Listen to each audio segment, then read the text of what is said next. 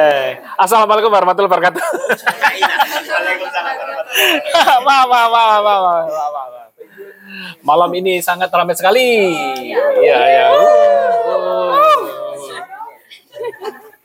Dari bermacam-macam suku bangsa ya. Iya. Ada yang kulitnya hitam, ada yang putih, ada yang hijau. Heeh, rambutnya macam-macam. Ada yang gak ada rambutnya. Ada John Lennon. Ada yang gak ada rambutnya. begitu, begitu, begitu. Jadi malam ini siapa yang hendak memimpin sesi meditasi dulu? Cari nganu Mas Rifki. meditasi ini udah habis. Oh, gitu ah. Ya, ya, bisa, bisa. Saya saja ya. Ya, ya, ya. Ber, ber, berserah diri ya. Berserah diri pada saya. ya. Terima kasih. Terima kasih.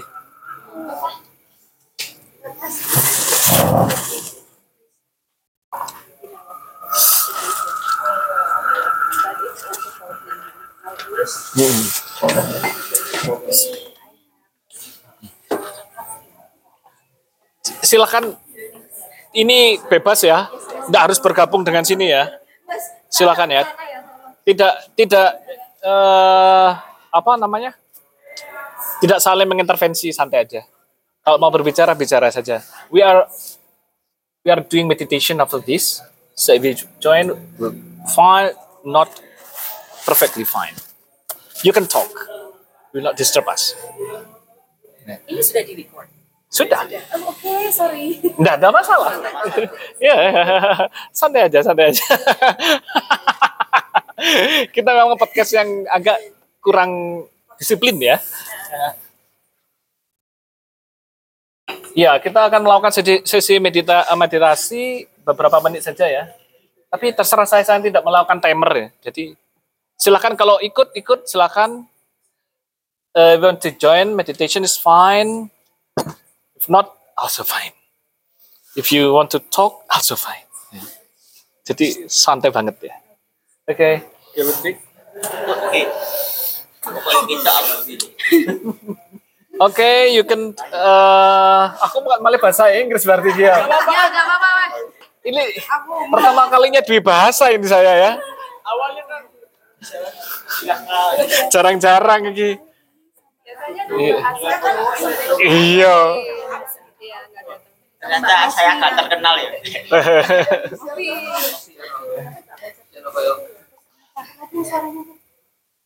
ini ya. Iki Ovi. News, newscast. Newscast. Ya, Oh iya. Oh, Evi. Devi, Devi gak datang. Tapi bukan saya yang merdu itu ya. Sudah. Terima kasih. Ya. Okay, if you want to join us, make sure that you are in a very relaxed position. Yeah, you can sit down. You cannot lay down. yeah, yeah. boleh duduk? Ah? Oh iya.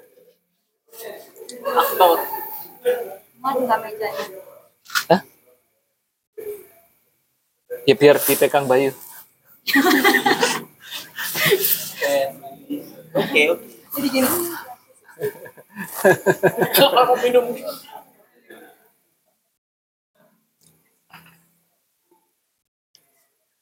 Oke, terima kasih. Eh, Izinkan saya menjadi guide ya, tour guide malam ini. Silakan kalau mau ikut. Oke, silakan cari posisi yang nyaman. Boleh duduk. You can also cross your feet. It's fine. You can sit down. Anything will do as long as you feel relaxed. Okay. Thank you for let me guide you guys. Oke. Silakan tarik nafas panjang tiga kali, hembuskan perlahan. Take a deep breath, and while exhaling, you feel you invite a relaxed, relaxing condition to your body.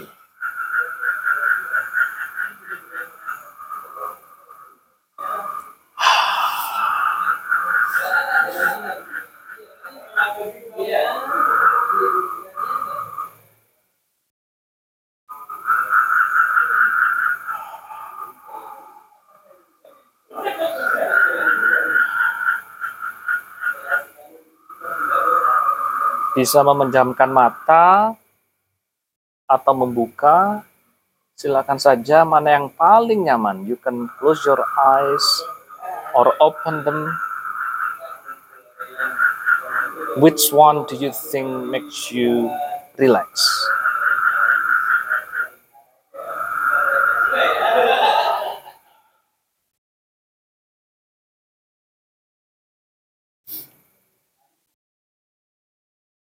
Silakan bernapas sealamiah mungkin. Follow your breath, put your awareness into your breath. Breathe naturally.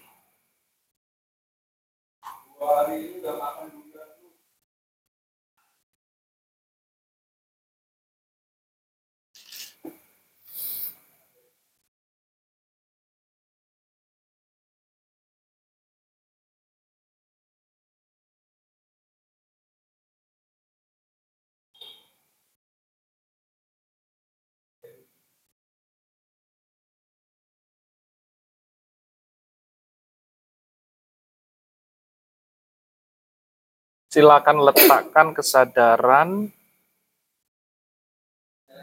di area kepala kita. Jika ada sesuatu yang masih tegang ataupun yang sakit, kita berikan perhatian yang tulus, perhatian yang penuh kasih pada lokasi di mana ketegangan itu terjadi.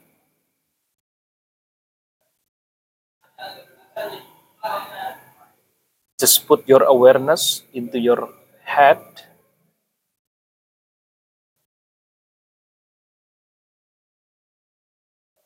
Try to give a compassionate attention to any part of your head that feel tense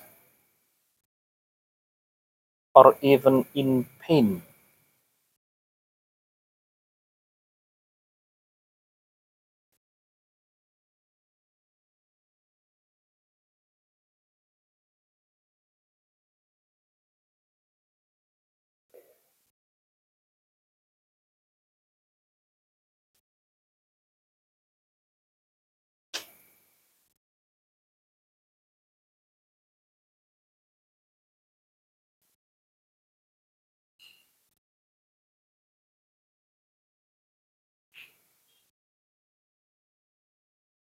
Rasakan semua otot di wajah mengendur, semua otot di kulit kepala juga ikut mengendur.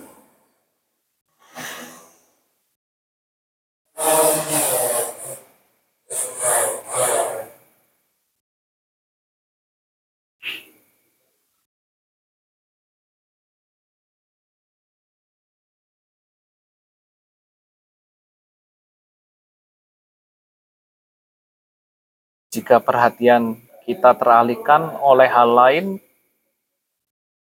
biarkan saja. Dengan penuh kelembutan kita alihkan lagi perhatian kita kepada area di kepala kita.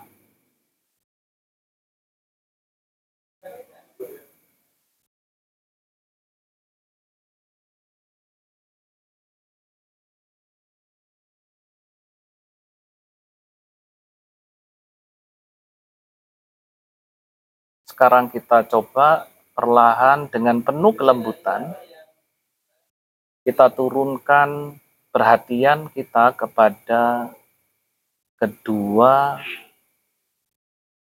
lengan mulai pundak, lengan sampai ujung jari.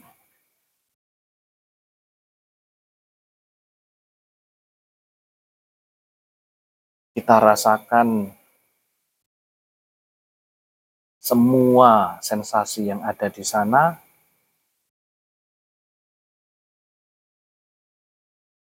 dan kita coba rilekskan. Let's shift our awareness into our arms.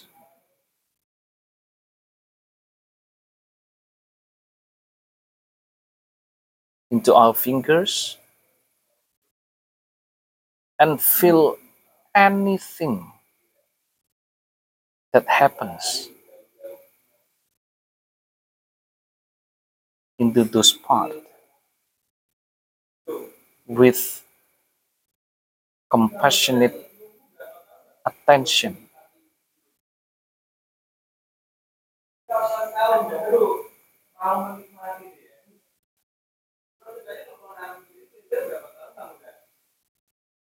Jika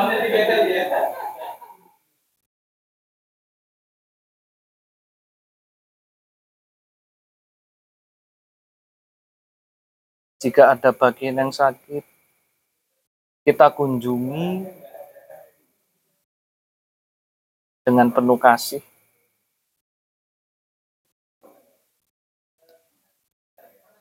Kita berikan perhatian kita kepada daerah itu.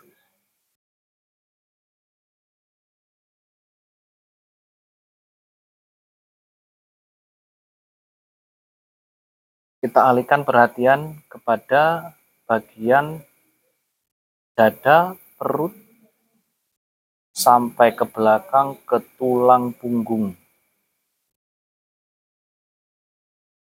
Kita coba rasakan semua yang ada di sana. Dengan penuh kelembutan,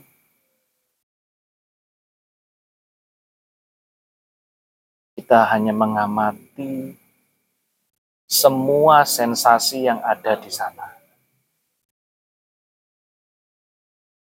Let's put our awareness into our chest, stomach,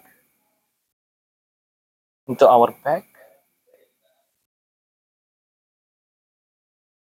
with compassionate attention. We just accept everything that happens there.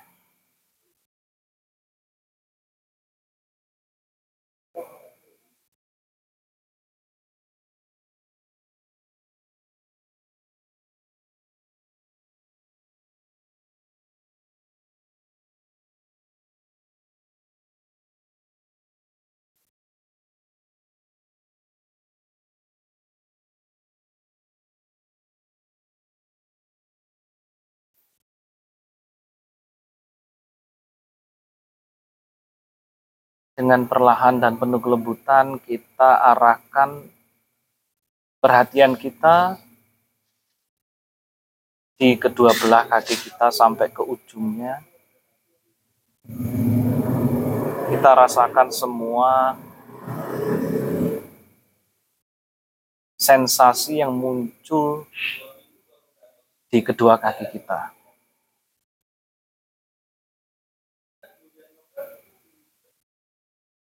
Then we shift our awareness into both legs and feel every sensations that appears there. If some part in pain, we just give a compassionate attention into those parts.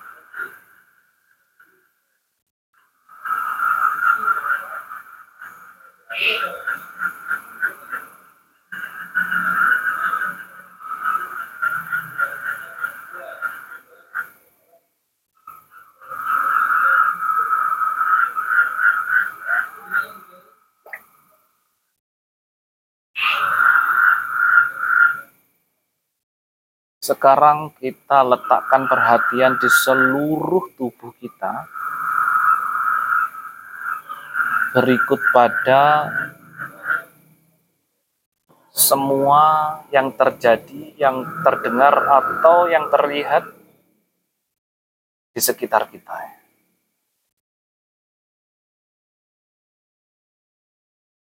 Tanpa memberikan makna baik atau buruk hanya menyaksikan saja.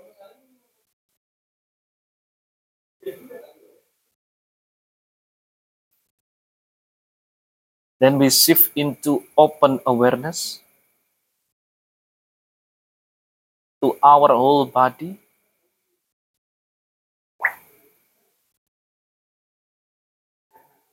To the sound.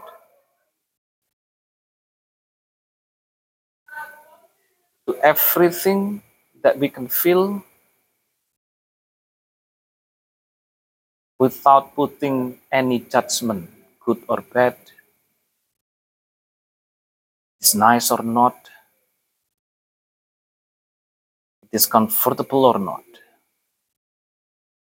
We just be.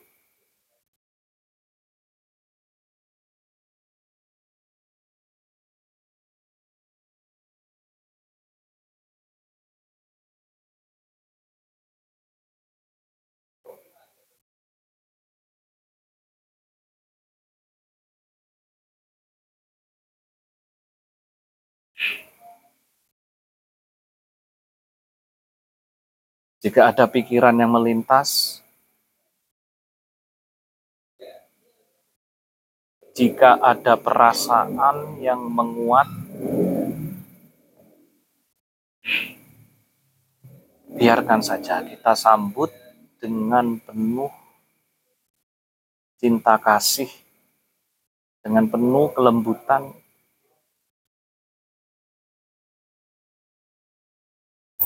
tidak perlu untuk merespon atau bereaksi.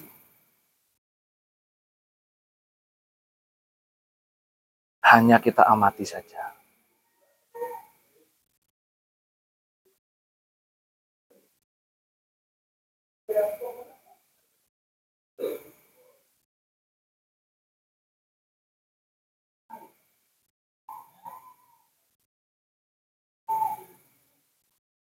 If some thoughts come across our mind, let it be.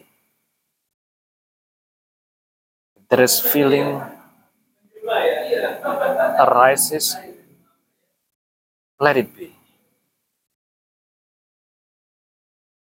We don't need to react. Just give them a compassionate attention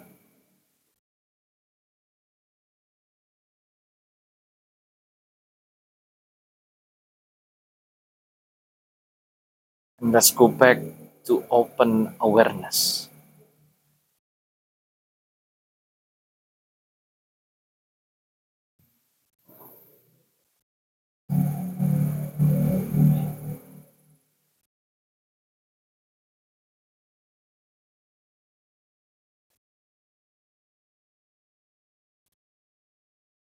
Jika ada perasaan yang muncul terlalu kuat, mungkin bisa menjeda sesi meditasi, kembali mengambil nafas panjang, dan nanti bisa dilanjutkan.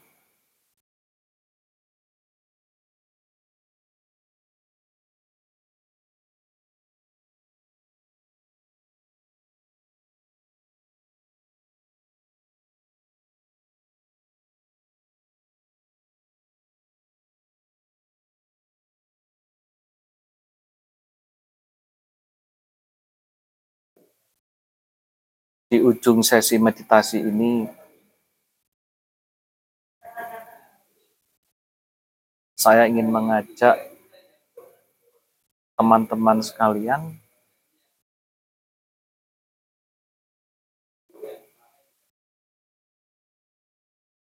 tentu saja dengan izin teman-teman sekalian untuk membayangkan menghadirkan dalam imajinasi kita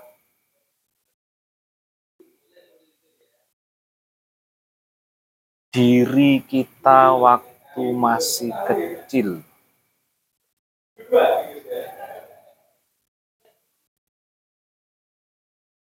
Yang masih ceria dengan senyum yang begitu lebar.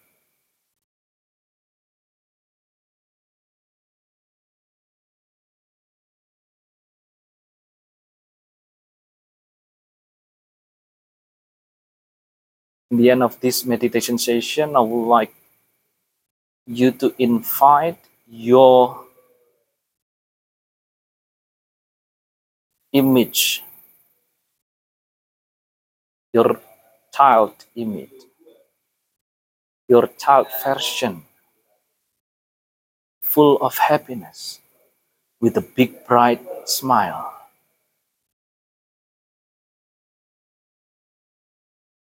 Walking toward us.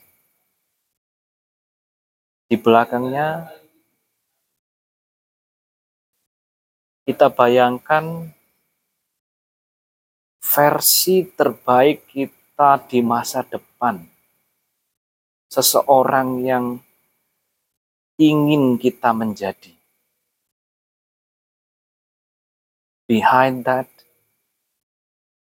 version of our child,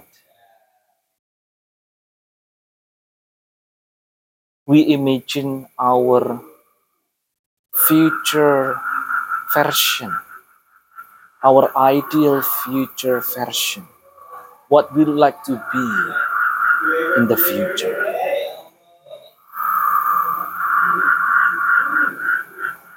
Mereka berdua datang sambil tersenyum begitu lebar.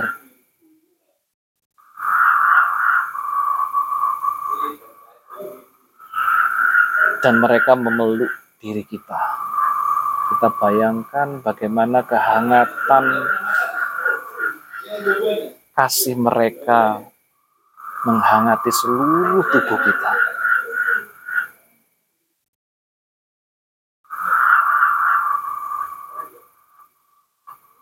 Kita bayangkan mereka berkata,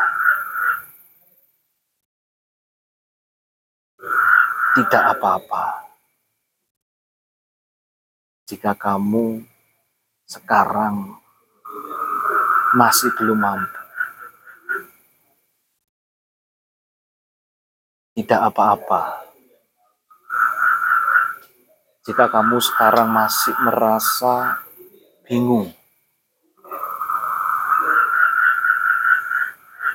Tidak apa-apa. Jika kamu merasa terus-menerus berbuat salah, tidak apa-apa. Karena kamu tidak pernah sendirian karena ada kami bersamamu.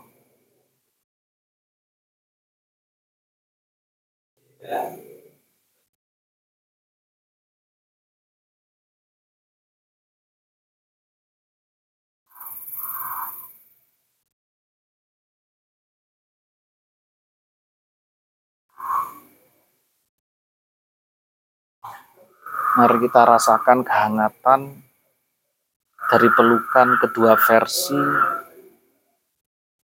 diri kita di masa lalu dan masa depan menyebar ke lingkaran ini. Menguatkan seluruh orang di sini.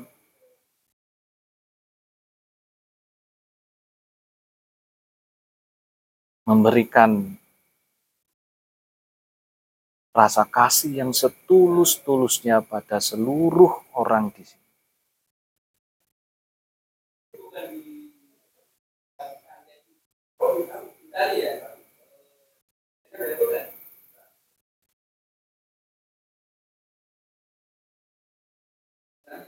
Terima kasih dengan tarikan nafas panjang tiga kali kita bisa mengakhiri sesi meditasi malam ini.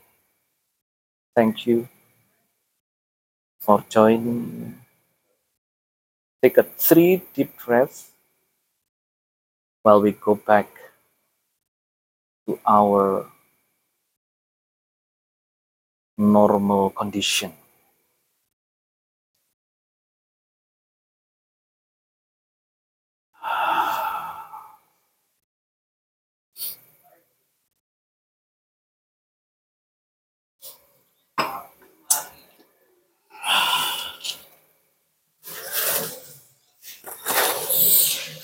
Terima kasih sudah berkenan. Maaf kalau agak lama.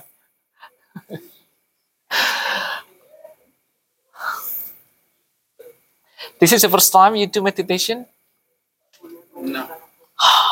Okay. So it means that you have done this before?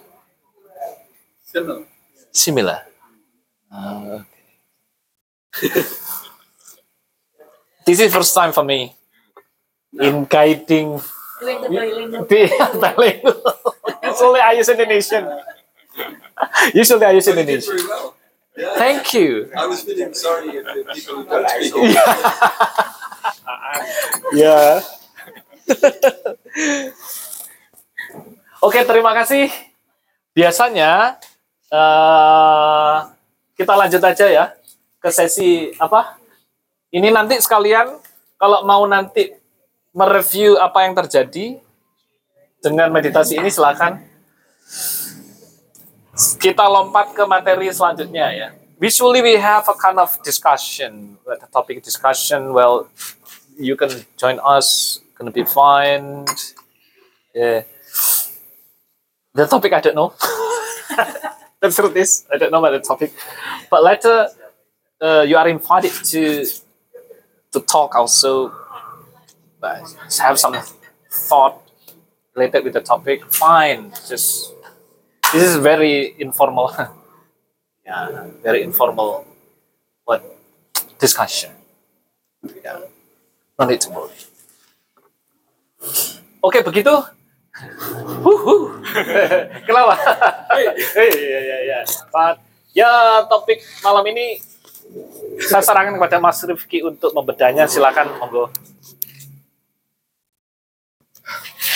Assalamualaikum warahmatullahi wabarakatuh. Waalaikumsalam warahmatullahi wabarakatuh.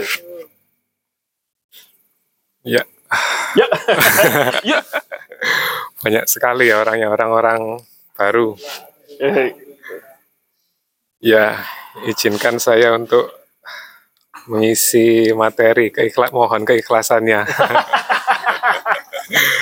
untuk mengisi materi. Bilingual pisan kayak Tadi sebenarnya waktu meditasi juga kepikiran gitu, waduh aku bilingual barang apa ora iki? dan cek ditranslate dhewe Iya, ngono. wis ditranslate sana ya. Iya. Oh iya. Eh, yang bakal saya bahas malam ini kalau dari pamflet yang dibikin Mas Sigit kan tentang just in time. Yang semena-mena itu ya. just in time, terus apa ada gambar tubuhnya, terus ada gambar jam.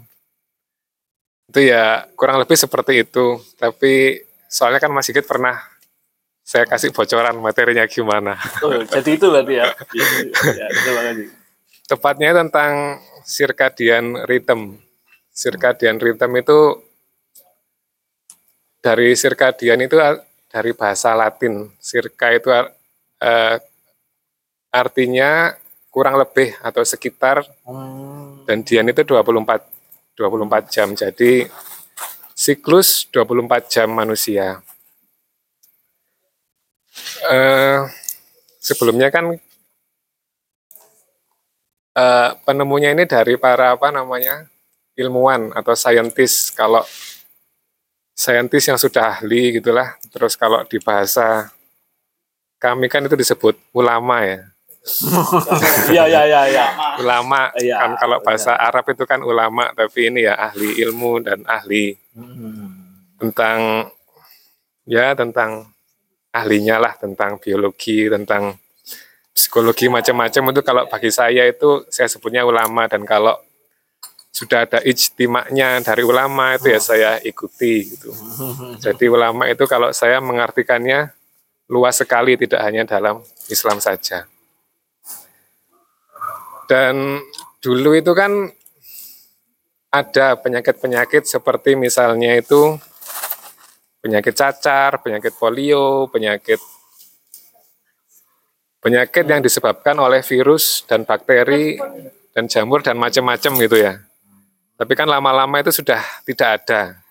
penyakit-penyakit se- tersebut itu sudah tidak ada karena adanya vaksinasi, adanya antibiotik, adanya standar kebersihan. Jadi semakin lama semakin tidak ada. Jadi manusia itu umurnya semakin panjang. Tapi dengan semakin panjangnya umur, itu timbul penyakit-penyakit baru. Seperti misalnya kolesterolnya tinggi, diabetes, terus misalnya depresi, terus penyakit mental, terus obesitas, dan penyakit-penyakit lainnya yang eh, apa namanya obatnya itu masih samar di mana obatnya itu. Ya itu. Terus oh ya sebelumnya saya ini nanti membeli memberi materinya ini mohon maaf kalau ada yang menyinggung atau gimana tapi saya cuma menyampaikan apa adanya yang saya pelajari datanya seperti ini dan tidak ada niatan lain kecuali saya cuma menyampaikan dan tulus untuk cinta kasih kepada teman-teman sekalian. Mungkin dari yang saya sampaikan ini ada yang bisa diambil atau ada yang bisa dirubah dari gaya hidupnya. Jadi materi ini saya dapatkan ketika saya apa? Aku koyo kerasa Pak siap-siap sih ya. Jadi materi ini saya dapatkan ketika saya entah kenapa ketika mencari tahu materinya Lutfi tentang Neanderthal dua minggu yang lalu. Itu tidak nggak tahu kenapa di YouTube itu tiba-tiba saya disarankan untuk algoritmanya itu mempelajari ini ada topik circadian rhythm lah. Terus itu saya klik ternyata menarik sekali dan membekas sampai sekarang dan saya saya pelajari lebih lanjut gitulah. Jadi selama kita hidup, selama makhluk atau spesies atau manusia hidup dari awal sampai sekarang itu bumi itu selalu 24 jam. Kurang lebih selalu 24 jam. Ada siklus malam, ada siklus pagi dan siang. Dan itu ada, pasti ada efeknya terhadap manusia. Pasti ada efeknya terhadap manusia. Jadi kalau malam itu ya waktunya istirahat. Kalau si kalau pagi atau siang mulai paradok, mulai. kalau pagi atau siang waktunya beraktivitas, waktunya beraktivitas. Kan dari dulu seperti itu, tapi mulai berubah akhir-akhir ini ketika ketika ada ketika ada lampu, ketika ada makanan yang ada 24 jam, ada kulkas, itu berubah semuanya. Dan kayak kita merubah merubah itu dan pastinya ada konsekuensinya lah. Dan dan kalau yang dari penelitiannya orang ini namanya itu Sachin Panda. Orangnya itu aslinya dari India tapi sekarang eh, kerjanya di Amerika. Sachin Panda orang India gitu. Nah, itu kalau kita merubah itu efeknya itu ya penyakit-penyakit itu tadi. Seperti misalnya yang saya sebutkan tadi seperti kolesterol, diabetes, semuanya itu ujung-ujungnya sumbernya itu dari situ. Dan apa circadian rhythm itu ada dua yang mempengaruhi manusia, yaitu cahaya dan makanan. Jadi kalau misalnya cahaya itu kalau pagi, pagi itu misalnya kita dianjurkan untuk keluar untuk melihat, keluarlah biar kita terpapar oleh matahari. Terus kalau misalnya malam itu apa namanya cahayanya itu yang redup saja atau nggak ada intinya cahaya biru gitulah cahaya biru seperti itu. Terus apa namanya jadi biar kita itu tidurnya itu semakin nyenyak gitu. Soalnya kalau efeknya tidak kan kalau selama ini kan kalau kita mikir tidur itu kayak ada yang menganggap itu kayak evolutionary mistake gitu loh. Kayak kesalahan mungkin ini kesalahan evolusi gitu loh. Padahal kan kita tidur itu nggak bisa produk produktif nggak bisa nongkrong misalnya nggak bisa ngopi nggak bisa diskusi seperti ini. Kan kayak buat apa tidur? Tapi ternyata tidur itu fungsinya banyak sekali. Malah itu kayak bentuk cinta kepada tubuh kita gitu loh. Karena dalam tidur itu eh, fungsi mereparasi tubuh itu terjadi semuanya mereparasi tubuh dan fungsi selain mereparasi tubuh juga fungsi eh, kesehatan mental juga terjadi semua Abid jadi repot. Ya sejauh ini paham Pak. Iya, repot translate. Maaf ya. Jadi merepotkan. Bu. Ya gitu itu itu ter- terhadap eh, itu terhadap tidur. Jadi ketika tidur itu ada fungsi apa? fungsi mereparasi itu tadi. Terus itu tentang cahaya. Jadi ketika cahaya itu kita perlu untuk pagi itu keluar untuk cahaya, terus di kamar itu kalau bisa tidak tidak redup atau eh, apa dibuka jendelanya biar kita tahu kalau itu pagi karena sensornya di mata itu ada. Diteliti sensornya itu namanya melanopsin. Jadi ada sensornya itu jadi mengerti ini Hmm. cahaya biru. Jadi sekarang itu sudah ada menurun menurun ke teknologi-teknologi atau bahkan lampu-lampu itu ada. Ada misalnya kalau di HP kan sekarang ada mode malam, Hmm. mode di laptop juga ada ada aplikasi namanya Flux. Jadi itu menghilangkan cahaya biru biar tidak terlalu bersinar atau bahkan di lampu-lampu sekarang juga menurun gitu loh. Heeh, smart lamp itu juga menurun seperti itu. Itu dari lampu. Terus yang kedua yang penting lagi itu di makanan. Jadi tak pada tahun 2012 itu Pak Sachin Panda itu oh Gimana iki aku kerasa dirasani gitu. Pak Sachin Panda itu meneliti terhadap dua tikus yang identik. Kan kalau penelitian ilmiah itu kan biasanya dicoba pertama di tikus gitu ya, di kelinci percobaan. Jadi ada dua tikus, Cobaan iya, tikus percobaan. Kok rewel sih. Tangan Ada- dia memang rewel. Nah, ada dua tikus percobaan lah. Tentu identik dan dia itu kembar lahirnya sama. Dan itu diteliti apa namanya? eh, dikasih makanan yang sama dan makanannya itu yang dipilih itu yang ekstrim yaitu makanan barat. Makanan barat yang kaya lemak, gulanya banyak. Itu yang dipilih sama orangnya. Jadi satu kan ada dua tikus, tikus A, tikus B. Dikasih makanan yang sama, jumlahnya sama. Tapi yang membedakan jamnya yang berbeda. Yang tikus A ini eh, jamnya tidak teratur. Jadi ketika tidur dikasih makan, ketika siang makan. Jadi terus makan terus terserah dia makannya jadi makannya tidak teratur. Tapi yang tikus satunya itu jamnya diatur. Diatur eh, diatur fix jamnya antara 8 jam 10 jam sampai 12 jam. Dan itu ternyata perbedaannya sangat signifikan yang tikus A ini timbul masalah gara-gara makanan barat tadi timbul masalah diet barat seperti tadi kayak diabetes, kolesterol, terus misalnya obesitas, terus misalnya jantung, penyakit jantung, semuanya itu ada di tikus A ini. Terus di tikus B itu tetap barat badannya tetap dan nggak ada penyakit sama sekali. Dan ini kan kayak eh, beda dengan pandangan sejauh pandangan sebelumnya di mana yang penting itu kualitas makanannya dan jumlahnya, bukan jamnya. Tapi ternyata dari circadian rhythm ini, jamnya itu juga sangat mempengaruhi. Sangat mempengaruhi dan karena dia masih gak percaya sama penelitiannya itu diulang sampai empat kali.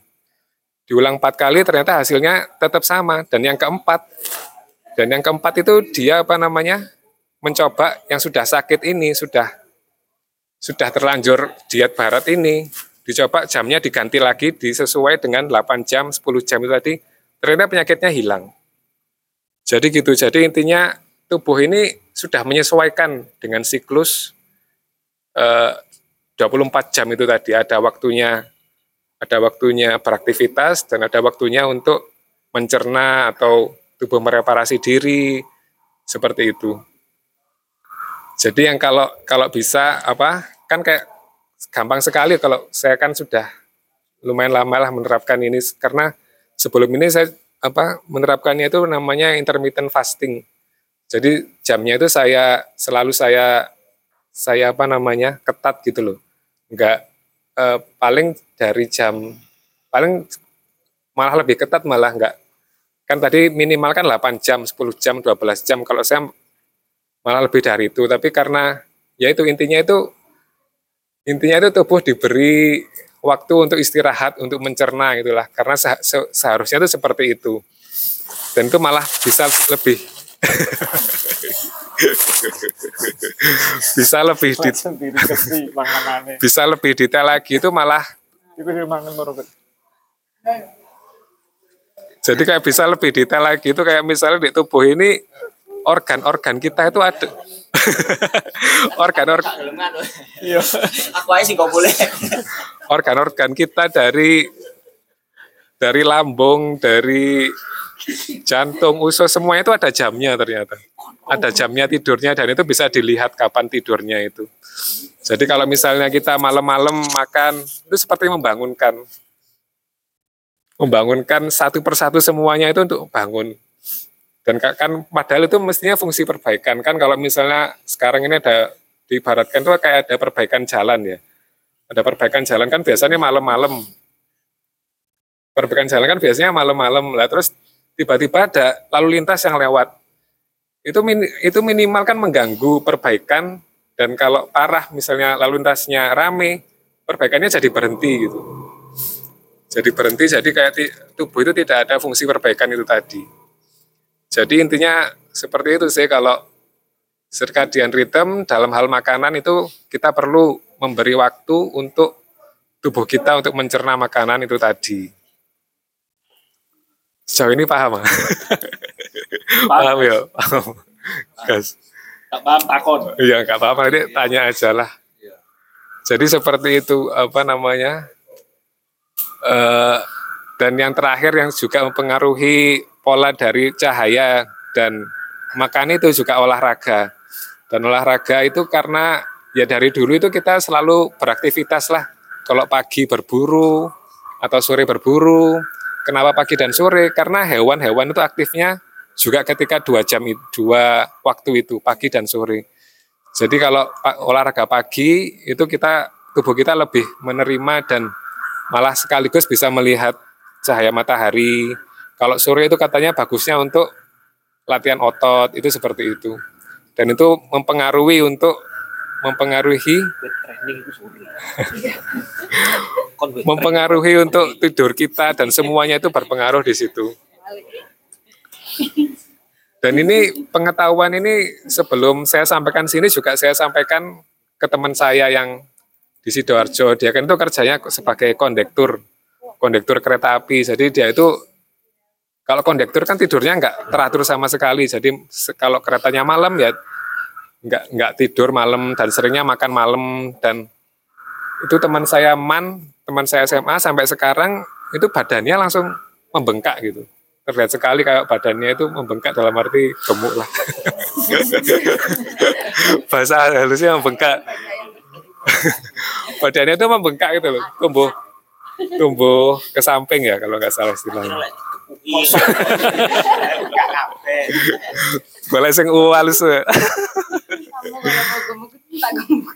Tumbuh ke sam- tumbuh ke samping badannya dan dia saya tanya ke dia gimana apa senior seniormu yang sudah pensiun atau yang mau pensiun gimana? Terus dia lihat teman-temannya itu senior seniornya juga dari kan padahal pensiunnya kereta api itu sekitar usia 52 atau 55 saya kurang ingat ya kurang ingat. Tapi dari tempatnya ditugaskan di pasar turi itu dari tujuh orang yang seharusnya sudah pensiun, empat itu pensiun relatif sehat, dua itu meninggal sebelum pensiun itu sudah meninggal duluan.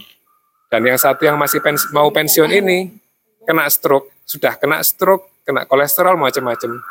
Jadi sangat dari gaya hidupnya itu kayak terlihat gak sehat sekali selain se- terlihat gak sehat sekali dari teman cerita teman saya yang kondektur tadi. Selain itu, selain itu saya juga sering itu dengar cerita orang-orang tentang sopir yang sopir malam, sopir bis, sopir truk itu juga pola hidupnya nggak sehat dan, dan mengefek ke tubuhnya. Dan itu dan saya menge- me- menceritakan itu ke teman saya dan teman saya juga eh, Berhenti. sangat sangat menerima, Oh, menerima. sangat menerima menerima. Saya jadi atlet saja. menerima pandangan saya dan akhirnya ya sampai sekarang itu dia juga mencoba menerapkan itu dan katanya ya alhamdulillah bisa dan badannya terasa enteng katanya se- seperti itu dan katanya bisa istiqomah gitu. Insya Allah bisa istiqomah katanya seperti itu. Dan menurut saya itu mudah sekali itu loh untuk 8 jam, 10 jam, 12 jam untuk makannya dipadatkan di situ, kita disiplin di situ sangat mudah sekali menurut saya. Kalau yang nggak mudah itu mungkin di atasnya dan efek efeknya ini meningkatnya itu eksponensial. Dalam arti misalnya kita 12 jam itu man- manfaatnya 10, kita ke 11 manfaatnya 20, ke 10 ke 40, sampai terus-terus sampai 160 gitu. Jadi semakin misalnya 8 jam itu meningkatnya sa- sangat tinggi sekali gitu. Terus misalnya kalau kita sudah merasa sehat, sudah badannya sudah agak ringan, sudah kurus, sudah agak kurus itu baru bisa diturunkan ke 10 11 jam itu tidak masalah. Dan itu malah sang- sangat detail sekali orangnya beritahu idealnya seperti apa. Idealnya itu eh, pagi itu kita bangun pagi kita memberi waktu satu jam tubuh kita untuk pemanasan baru kita makan. Dan pagi itu kalau bisa makannya itu yang paling berat itu pagi. Soalnya itu insulin kita paling bekerjanya itu pagi-pagi hari. Jadi hormon insulin yang memecah gula darah itu pagi hari pagi hari memecahnya. Terus siang siang misalnya kita pagi mulai jam misalnya kita pagi mulai jam 7 kalau misalnya kita ngambil 10 jam kan berarti selesainya jam jam berapa kalau 7 jam 5 jam 5 kalau kalau kita 10 jam kan jam 7 sampai jam 5 kalau siang makannya ringan-ringan saja. Eh, makannya kayak misalnya sup atau salad atau gado-gado rujak seperti itu. Kalau malam itu insulinnya itu sudah semakin menurun. Jadi kalau terakhir itu se- sebisa mungkin jangan makan karbohidrat yang simple seperti misalnya nasi nasi, nasi terus eh, roti atau gula seperti itu. Kalau bisa jangan malam-malam. Soalnya itu insulinnya sudah sudah hormon insulinnya sudah berhenti dan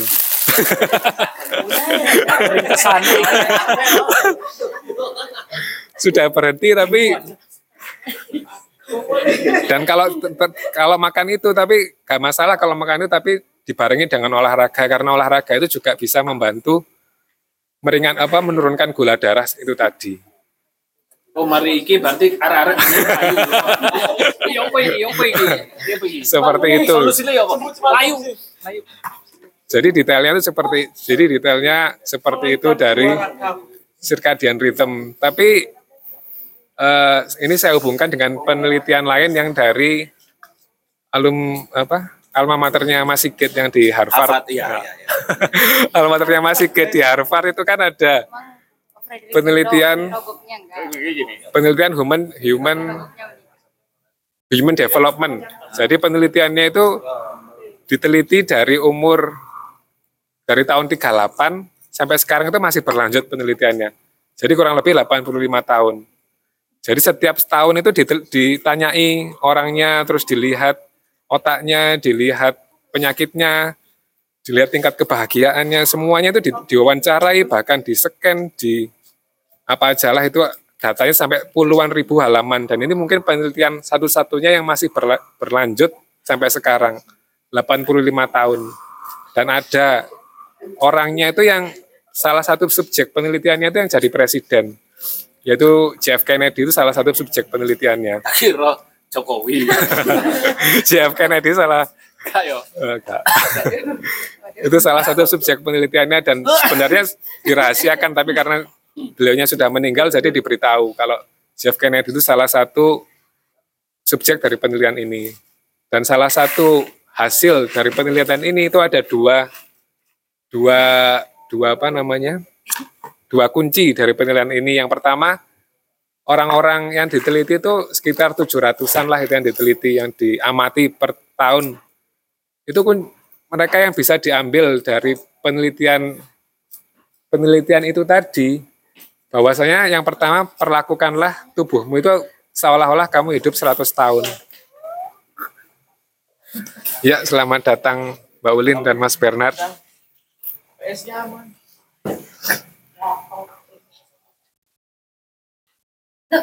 Iya, iya. Ya gitu yang penelitian per- apa kuncinya yang pertama perlakukanlah hidupmu seolah-olah kamu hidup 100 tahun. Jadi dijaga kesehatannya, makannya, tidurnya. Dan menurut saya yang paling tepat itu dengan cara circadian rhythm itu tadi. Tapi yang kedua yaitu adalah relationship itu sangat penting sekali. Jika kamu mau investasi, investasi investasikanlah ke relationship. Jadi kan dari 20 30 itu kan ambisinya berbeda-beda. Ambisinya berbeda-beda, keinginannya berbeda-beda. Itu sebisa mungkin jangan sampai kamu me- melupakan melupakan hubunganmu dengan temanmu. Jadi karena karena selain dari dulu kita itu hidup di alam di mana 24 jam itu adalah eh, terjadi, kita dari dulu juga berkelompok. Jadi di mana kita berkelompok, di mana kita berkelompok itu itu bisa meringankan stres, kita bisa bercerita, proteksi, semuanya itu terjadi di kelompok. Jadi sebisa mungkin jangan sampai kamu kuncinya itu jangan sampai kamu melupakan kelompok. Jadi kayak meskipun ada sirkadian itu, tapi ya nggak nggak perlu kalau bagi saya nggak perlu kaku-kaku amat misalnya. Alhamdulillah. Kaku-kaku amat misalnya ada. Yo, nggak perlu kaku amat misalnya ada nongkrong, ada ke- misalnya ke holo gini ya dinikmati saja karena ya ya sudah ya seperti itu karena manusia itu berkelompok dan kal dan ka- dan saya juga sangat bersyukur sekali ada komunitas atau sekte seperti Shanghai ini karena kan benar-benar terasa sekali gitu loh kalau datang ke kopiannya atau apanya itu kayak misalnya datang level 6 pulang tuh level 9 kalau pakai saya datang level 6 level 9 karena ya. Bagus kena sindir pembengkakan. pulang level 9 karena sekarang kan kita itu dihidup di zaman partial attention. Ada yang bilang kita itu di- hidup di zaman partial attention dalam arti kita berkomunikasi selalu kayak terganggu oleh ada yang mengga, ada yang HP gitu loh. Jadi kita kayak berkomunikasi tapi ada ada HP di mana semua hubu- semua hiburan itu ada. Jadi kita itu tidak jarang sekali memberikan eh, perhatian sepenuhnya kepada lawan bicara kita. Padahal kalau perhatian sepenuhnya, perhatian yang apa adanya itu merupakan bentuk cinta yang mendasar. Bentuk cinta yang mendasar kita memberikan perhatian sepenuhnya dan itu alhamdulillah saya dapatkan di komunitas ini. Wah, Wah. iklan terus, iklan, iklan, iklan, ya iklan. itu saya bersyukur sekali di sini ya. Kurang lebih itu saja sih yang bisa saya sampaikan. Mohon maaf kalau terlalu lama atau jelimet atau gimana. Tapi kalau mungkin ada yang ditanyakan atau mungkin ada yang berkomentar ya saya persilakan. Terima kasih. Saya kembalikan ke Frederick. Iya, kembali lagi ke bersama Frederick Togok. Terima kasih, terima kasih atas paparannya yang cukup menciutkan nyali saya ya. Secure aja. Oh Iya, saya langsung auto insecure dan blaming myself. Ya. Iya, iya, iya. Tapi saya yakin kok saya ini tebal sekali ya. Anu ya, kengototan saya pasti cuma bertahan berapa menit saja. Setelah itu normal lagi ya. baik, baik, baik, baik, baik, baik. Silakan saya berikan kesempatan pada teman-teman untuk misalnya mengcover dua hal, misalnya membahas tentang apa yang dirasakan sewaktu meditasi, atau juga merespon yang paling utama kalau meditasi tadi ya biarkan saja. Oh enggak ada Mas Bernard, enggak apa-apa. Yang penting ada Mas Bernard, enggak ada ukurannya. Level. Ya ngono ngono ngono. Ngono cek rada guyu lah. Iya kayak oh, bisa nanti kita melakukan meditasi anu eh, ulang ya nanti ya remedial boleh Ini masih lima. oh masih lima ya oh, iya, iya, iya. Loh itu tidak diukur sendiri ya bisa diukur sama temannya ya Mungkin. Iya, iya, iya, iya. Mungkin. ya silakan saya lemparkan kepada teman-teman Terima kasih saya sudah ditranslitkan. Tidak tahu itu memang translate saya atau enggak ya. Jadi saya beranu saja. Ya. Berngotot saja. Iya agak merepotkan saya tadi ya. Medi- meditasi saya agak tidak lost sebetulnya karena mikir bilingual. iya. Iya, ngono. Saya tadi berharap dia tidak ikut gitu. Saya, saya lost-lost saja ya. Tapi dirasani. Iya, bilingual. Iya. Oh. Tepat berarti. Di Yang disampaikan sama woy. Jatahku ya gak dek kene. Yo yo. Iya.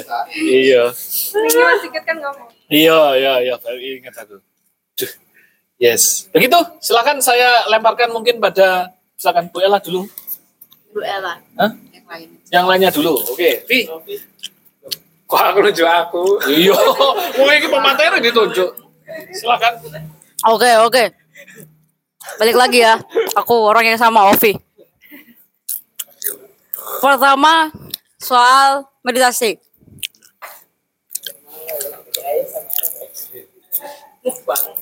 Iya. SMRRR. SMRRR. Jadi tadi soal pas meditasi itu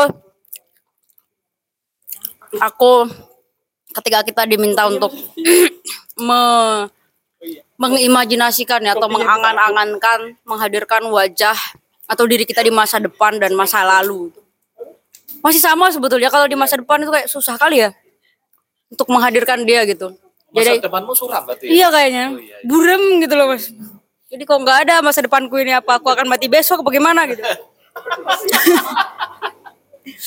jadi nggak ada sama sekali gitu.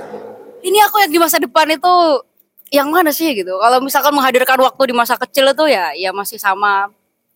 Ya. ya mudah ya. Ya, ya kecil lah. ya kecil. ya soalnya. Soalnya kan sekarang kan masih kecil ya. Ya seperti itu. Terus ketika menghadirkan sosok sosok kita di sosok diriku di masa depan itu yang hadir hanyalah diriku yang sekarang gitu dan ya? iya awet muda banget aku atau ada dua kemungkinan ya aku akan awet muda atau aku akan pendek umur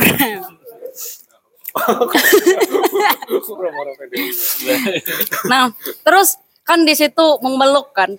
Jadi saya dipeluk oleh oleh kedua sosok tersebut dan di situ aku terharu ya. Terharu sekali hingga menangis aku. Tapi kan aku pandai berpura-pura ya. Saya juga terharu, tapi karena bilingual tadi loh. saya sebetulnya terharu sekali tadi. Bilingual tadi. Aku itu terharu sampai meng- megap-megap gitu kayak bernafas itu. Mungkin Mas Otus melihat aku kayak gitu kayak lagi sekarat gitu loh Mas. Enggak ya? Oh, terima Kok aku udah kepedean gitu ya Mas? Gak sensitif belas. Iya, emang. Iya. Aku gimana sih? ya gitu. Terus aku merasa terharu bahwa oh iya aku nggak apa-apa gitu. Aku nggak apa-apa. Terus ya begitulah ya terharu sekali aku. Enggak ada Devi kamu kenapa mewakilinya? Samsudin. Asar dukun. Dia itu Udin aja, kamu Samsudin. Terus begitu. Terus soal materinya Mas Rifki tentang circadian rhythm. Bagus sih, aku baru tahu dan mungkin memang ini banyak berkaitan ya. Tetapi kalau di orang orang-orang tua kayak misalkan orang kampung itu kan nggak mungkin nggak pakai kayak ini saya eh, sifat ini ini itu ilmiah apa enggak gitu. Tapi pola hidupnya tuh seperti itu gitu. Jadi kayak misalkan bayi itu ketiga pagi dijemur sebentar gitu kan terus mandi. Kan pola seperti itu kan. Terus kita ya waktu Kerupuk.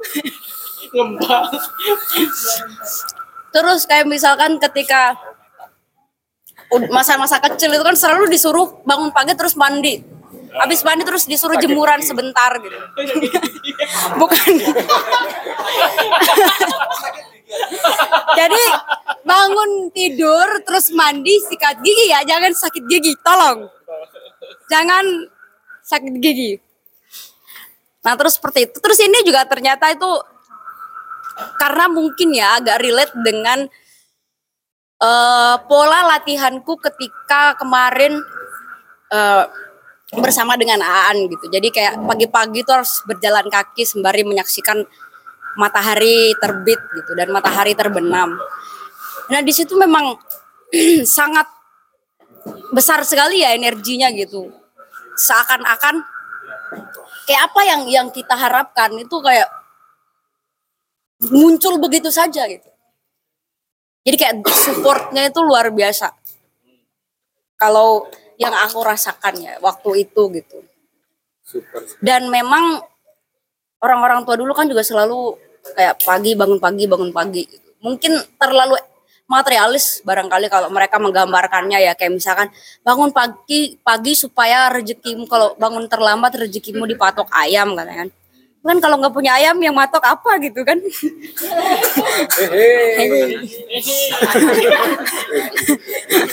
Mulai mokok. Mulai tuang mental. memang begitu. Terus begitu ya. Terus kalau persoalan persoalan cahaya atau persoalan sinar matahari gitu kan. Kayak ada beberapa peradaban itu kan banyak sekali kan yang memang mensakralkan yang kayak misalkan matahari yang terbit gitu. Kayak misalkan di Jepang gitu kan. Kenapa? ya Jepang. Jepang Jepang itu negeri matahari terbit itu loh gimana sih Habis meluk singa barusan. Hadirkan Aku begini masa, gimana? masa lalu. Kok singa? terus sama kayak Nippon itu kan ternyata sebetulnya Nippon terus ni, Nihon kan tulisannya kalau yang lebih lawas itu ada itu kayak maksudnya itu matahari ternyata sinar cahaya di pagi hari itu. Apa istilahnya? Fajar. Kan Pasar boy. apa kempungan lu sih Kan memang dari kampung. nggak apa-apa dari kampung asal jangan kampungan. Nah, kenapa kayak misalkan mereka itu kan selalu disuruh untuk eh, pagi-pagi tuh eh, pagi itu harus bangun pagi menyaksikan matahari terbit terus kemudian mereka harus ada yang sampai lebih ekstrim itu harus membungkuk menghormat ke matahari gitu. Ternyata memang energi di pagi hari itu sangat besar ya, tidak hanya bersifat fisik saja gitu, yang untuk tubuh secara fisik, tapi secara metafisik juga sangat berpengaruh. gitu. Dan itu aku rasakan ketika kemarin-kemarin itu melakukan proses dengan Aan, bukan dengan kamu ya. Mengakui aku. Mulai ada tapir. Jadi kuberikan kasihku kepada semua orang ini kecuali kamu. Pengecualian. Harus dikecualikan dia ini biar melarat dan menderita terus. Ya bahagia dengan kemelaratannya. Ya. Kayaknya itu kamu deh.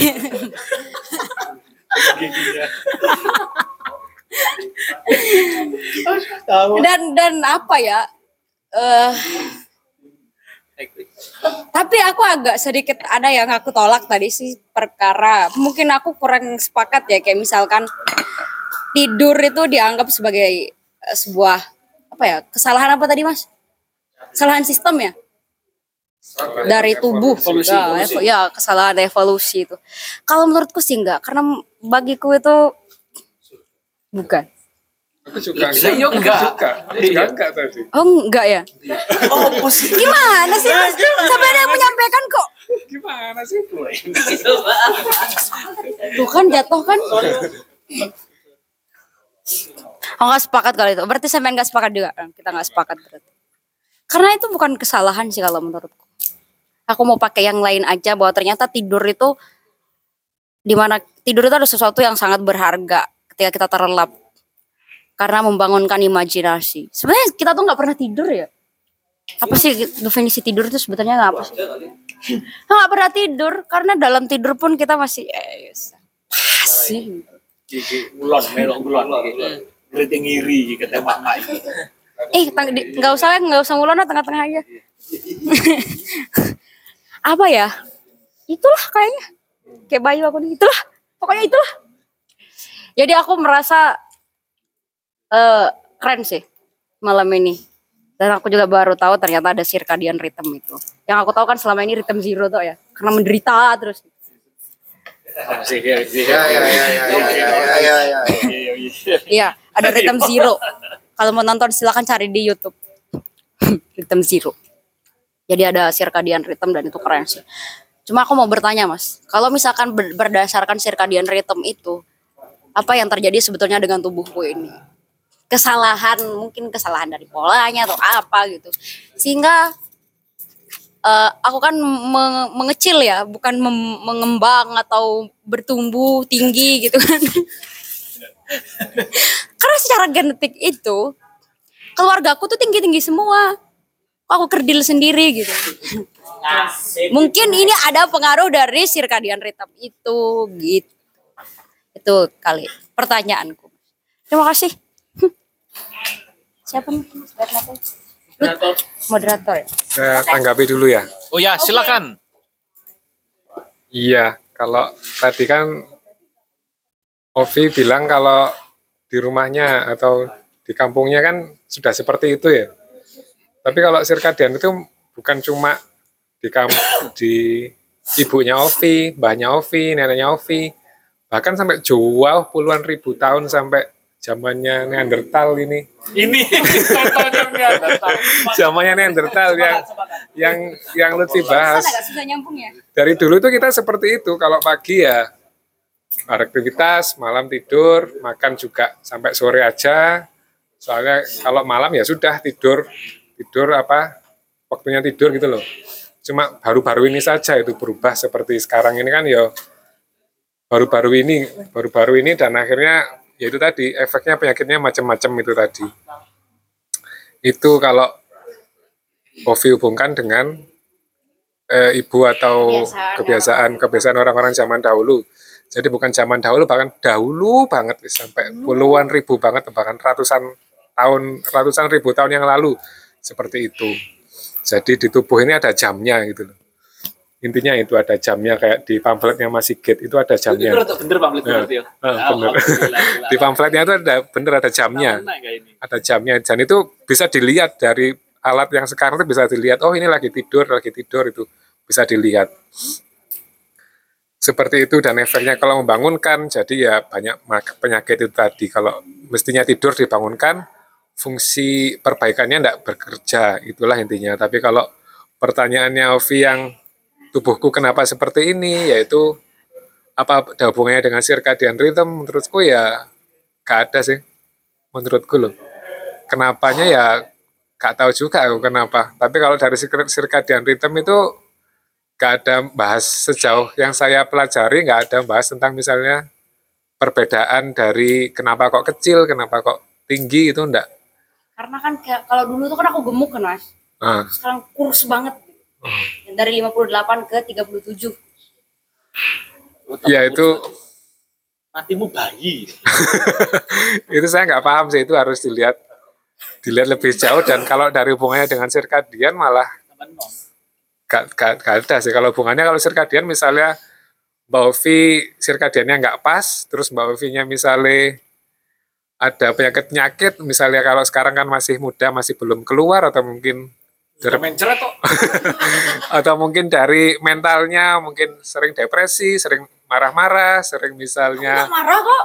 sering misalnya marah-marah sering resah itu mungkin ada hubungannya Aku mau coba bilang ini. itu ada hubungannya kalau dengan circadian tapi kalau dengan itu tadi kurang tahu saya Ya lah ya. ya itulah terima kasih atas tanggapannya Kasihnya diterima. Oke, berikutnya. Hah? Rono. Rono. Andy. Kok takut? Iya. Pemain lama. Siapa? Dila. Senang delok tek sibuk. Sengaja. Kaget. Iya. senengannya ngono iki senengannya delok sibuk Senengannya ngageti. Iya. Padahal aku sibuk. Moderator. Bebas. Oh gitu. Selamat malam, Selamat malam. Mbak. kembali lagi bersama Dila. Iya lumayan ya kayaknya. Akhirnya udah bisa ngomong kembali lagi ya. Lumayan lah. Lumayan ya. Iya. Tadi Apa sih? dari meditasi dulu yang aku rasain tadi. Pertama kaki aku sakit kan tadi sebelum meditasi.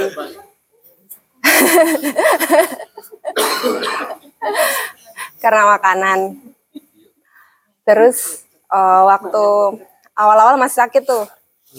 Waktu tengah-tengah, pas udah konsen ke kaki, kakiku mulai dingin semua dua-duanya. Mulai dingin, terus akhir-akhir udah udah nggak sakit sampai sekarang. Harus raup di Biasa aku gitu. Terus waktu menghadirkan eh, versi kecil tadi, terus disandingkan dengan versi future kita, rasanya kayak hangat gitu, Eh, saling memeluk gitu. Eh, tadi yang aku bayangkan di eh, future version aku, eh, yang penting aku bermanfaat untuk banyak orang. Gitu. Aku nggak tahu caranya seperti apa, pokoknya itu dulu. itu terus eh, waktu masih kita bilang eh, membayangkan untuk memeluk orang-orang semua yang di sini, rasanya badanku kayak berat, berat tapi hangat gitu. Dan Berapa kilo sih? Adikku kok ini lek telat ngombe kopi gini. eh, tadi sempat ber, apa mengeluarkan sedikit air mata. Saya juga, tapi karena bilingual tadi. Ngotot rek manggi, Pak. harus sering-sering seperti ini. Sedikit Masa Terharu. depan yang lebih baik. Dan tadi eh, waktu meditasi selesai masih sulit untuk membuka mata. Masih berusaha, masih masih enak gitu. Masih enak gitu meditasinya. Terus nah, mulai membuka mata sedikit-sedikit. Ya. Gitu. Selesainya jadi enteng sih semua. Alhamdulillah. tiga kali mas tiga kali Alhamdulillah. Yang total lama. Terus kalau yang circadian rhythm itu udah pernah eh aku nggak tahu istilahnya tapi pernah aku praktekin beberapa kali gitu gaya hidup sehat bangun pagi lihat matahari terus habis itu hmm, makan teratur gitu terus dibandingkan kalau Kok ngelirik? Saya dia suka jejelin makanan malam-malam Oh, ya. Tikus. Tikus ya. Iya, zaman dulu itu nikus nikus. Nikus di Jawa itu. Itu pas bangun pagi itu ternyata nggak cuman fisikku aja yang ngerasain enak gitu, tapi juga secara mental itu juga lebih less stress gitu. Setelah dijejelin makanan. Ya ngono lah. Sekarang mau bangun tidur apa cari mula. paham kan bangun tidur sakit gigi Terutama kalau berjemur apa pagi gitu berjemur sebentar gitu, terus habis itu baru aktivitas gitu. Terus em, metabolisme ya mungkin hubungannya sama metabolisme. Nah, imun. mungkin itu kalau se- dilakukan secara apa jarak lama gitu dalam rentang waktu yang lama itu mungkin akan mempengaruhi ke genetika juga ya mungkin ya nggak tahu. Bermutasi mungkin bisa seperti itu mungkin. Mungkin 10 tahun lebih muda. Ikut kok itu dibawa senjatanya gitu. gitu terus. Apa ya kalau kalau yang aku baca tadi sih memang ada kaitannya sama itu tapi belum tahu pasti ya. A- ada kaitannya sama mutasi gen segala tapi mungkin itu sangat lama ya ininya. Heeh. sama menurutku? Ya nggak apa kan nggak dibacain dari atas sampai bawah. Sama menurutku nutrisi tiap orang kebutuhannya beda-beda sih. Kayak misal eh, dari aku sama Farid asupan makannya itu nggak bisa disamakan Iya, betul, betul. gitu. Pria wanita biasanya kalorinya betulnya beda ya. Iya. Heeh. Apalagi prianya sebe- sebegitu ya. Karena kalau aku makan ngikutin keinginanku, itu badan jadi lebih fit rasanya. Gitu. Beda. Tuh, terus kalau untuk tidur itu kemarin kan sempat eh, kerja sambil les gitu kan. Jadi pagi sampai sore kerja, terus malam habis kerja malam jam 7 sampai jam 9 les, terus harus ngerja mengerjakan tugas biasanya sampai jam 12 malam gitu. Itu kan eh, kadang ngurangi waktu untuk tidur. Nah, eh, itu aku pernah baca eh, kita nggak harus tidur 7 jam, 6 jam, eh, tapi kita tidurnya ngikutin REM siklus tidur itu biasanya eh, 45 per 45 menit. Jadi eh, boleh 45 menit dan kelipatannya. Misal 90 menit atau eh, satu jam setengah itu oke daripada harus tidur misal cuman eh, lima jam gitu yang nggak sesuai dengan kelipatan 45 menit. Dan itu pernah aku praktekin emang enak sih. Pernah cuman tidur tiga jam itu rasanya kayak tidur cukup aja gitu. Padahal Kayak tidur 3 jam gitu aja. Sevi, Padahal kalau menurut itu kan sarannya harus 7 jam 6 jam gitu kan. Tapi kayak terpenuhi aja gitu. Cuman tidur 3 jam. Terus untuk social life tadi ya. Kalau aku sih ngaruh banget. Terutama ketemu komunitas yang sesuai sama ini aku ya. Yang eh, eh, promosi lagi. yang komunitas yang sesuai gitu. Kon ono wakil saiki. Ya jole mulai hari ini. Ayo melo aku ae. Dapat makan kak? Si ono koncone. Iya, iya. Pasti pasti dapat gemuk kok.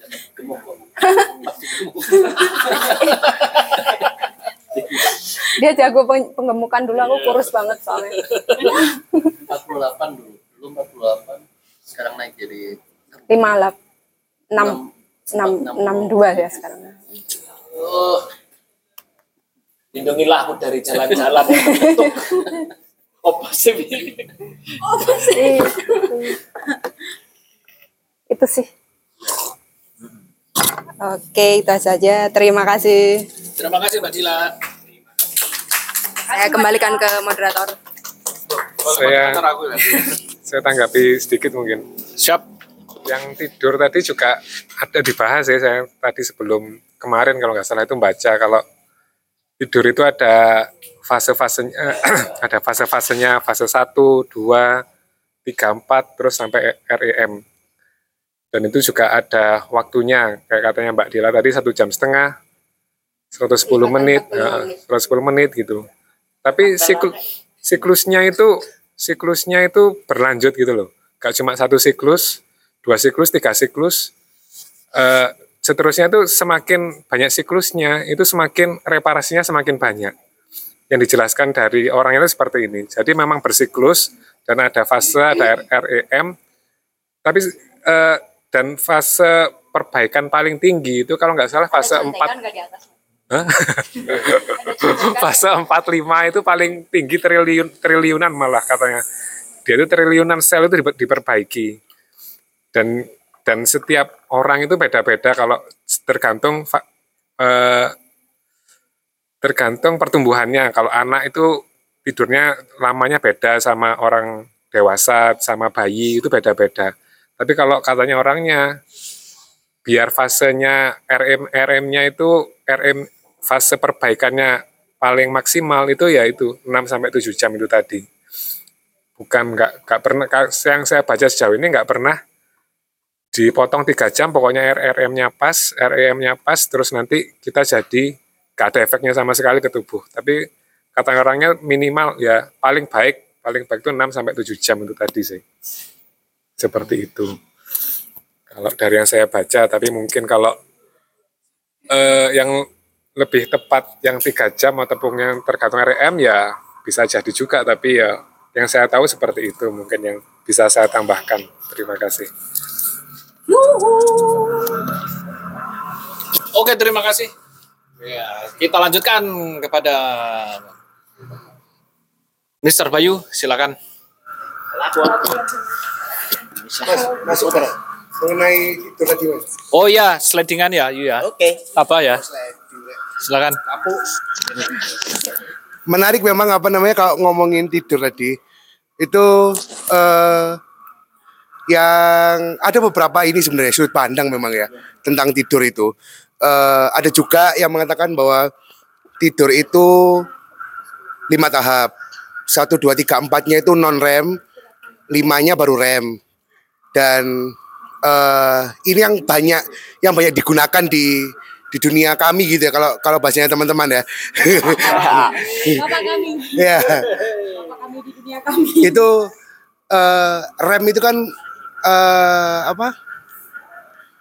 Repeat eye movement ya kan? Jadi repeat eye movement di mana di siklus itu itu mata itu mulai ini apa? Mulai bergerak ke sana kemari di dalam tidur kita dan semakin di atasnya deep sleep. Jadi di deep sleep itu masuk di tahap keempat begitu. Jadi awal tahap pertama itu eh apa namanya tidur tidur tidur tidur bebek begitu ya ayam eh.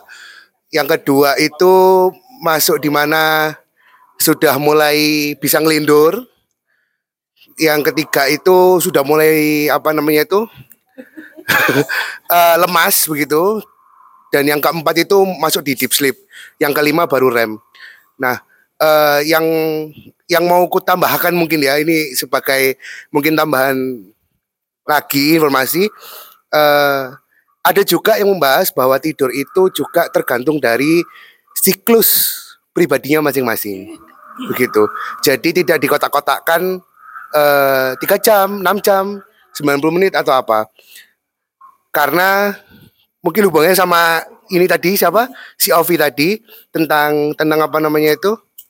Eh bagaimana yang dulu itu mem- mem- mempengaruhi gitu ya kok tetap pagi itu bangun malam itu apa namanya tidur gitu ya. Itu ada ada juga hubungannya sama ini apa muscle memory.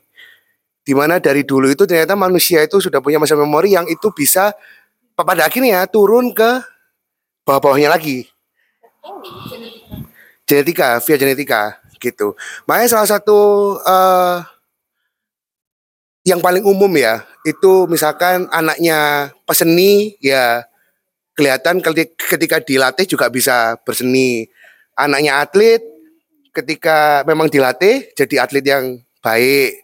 Terus nggak tahu kalau anak anaknya PNS bisa nurun nggak ya?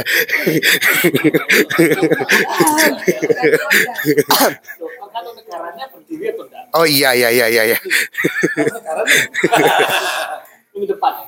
Gitu. Nah apa namanya itu tidur itu juga juga ada pengaruh dari situ. Maka memang yang yang paling enak yang paling memudahkan adalah ketika kita sudah memiliki siklus tersendiri sehingga jadi baseline. Baseline kita untuk terus memiliki pola tidur yang menyenangkan yang sehat buat kita kayak gitu-gitu itu sih itu juga berhubungan sama ini kenapa kok aku nggak nggak tinggi bapak ibuku padahal tinggi-tinggi. Nah, dicari dulu baseline-nya. Di umurmu, dulu orang tuamu itu apakah sudah tinggi? Apakah perkembangannya juga pesat? Belum tentu. Bis- Bisa jadi ketika di umurmu, baseline-nya ya sekamu ini. Itu bisa jadi. Gitu. Gitu. Yuk bisa, bisa, bisa. Atau ah, atau kamu tidak melakukan eh, treatment seperti orang tuamu di usia 0 sampai misalkan kamu sekarang berapa? 26. Udah lima, Mas. 25. Udah satu. Mah, kelas tahun nih. dimarahin aku. Ya, marah, cuma ngasih tahu. Sa- cuma ngasih tahu. aku juga nggak apa-apa, Ovi. Nggak apa-apa aku, iya. ya gitu, bisa jadi baseline-nya itu beda dari umur 0 ke umur 25. Kamu melakukan hal yang beda dengan orang tuamu itu juga bisa gitu. Gitu sih, itu namanya. Iya. tadi itu bisa diubah nggak dengan habit yang baru? Bisa, sangat bisa. Sangat bisa karena itu hanya memori. Nah, kalau ngomong itu kan sebenarnya kalau ngomong masalah memori itu kan sebenarnya potensi. Sama juga ada banyak juga anak atlet yang yang nggak jadi atlet. Banyak juga anak musisi yang nggak jadi musisi kan gitu. Itu hanya ki- kita ngomongnya potensi. Jadi eh, sama kayak misalkan orang tua yang dua-duanya badannya gemuk. Bisa jadi anaknya kurus banget. Tapi sebenarnya dia punya potensi buat jadi gemuk. Gitu. Apalagi kalau ngomongin habit bisa banget. Gitu. Itu sih. Terima kasih. Mohon maaf sudah menyeleding. Ya. Tak kira menapuk, Mang. Terima kasih. Timbang lali ki mau. Iya. Silakan ya. Tambahin dikit ya. Eh, Oh, iya. monggo. Mas Lutfi. Sabar ya. Tak tambahin dikit aja. Tak tambahi sedikit soalnya tadi bahas usia jadi ada yang ingat. Bahas umur umur itu kalau sekarang itu ada istilahnya kan ada namanya chronolo- chronological age. Jadi itu nggak bisa dirubah. Jadi kita misalnya lahirnya tahun 88, ya sekarang 34 mau 35 ya. 34 itu nggak bisa dirubah. Sudah nggak bisa dirubah sama sekali itu. Tapi sekarang itu ada yang namanya biological age. Jadi biological age itu bisa ada metode ilmiahnya dan bisa bisa setiap orang itu dites bisa. Orang ini sebenarnya usia berapa gitu bisa. Jadi kayak misalnya eh Ovi, Ovi dites sekarang 25, kalau kronologikalnya 25, terus mungkin Ovi pola hidupnya sehat, terus ngikutin sirkadian, ternyata dites usianya 20, itu masih bisa. Masih bisa mundur gitu loh. Masih bisa dikendali kita.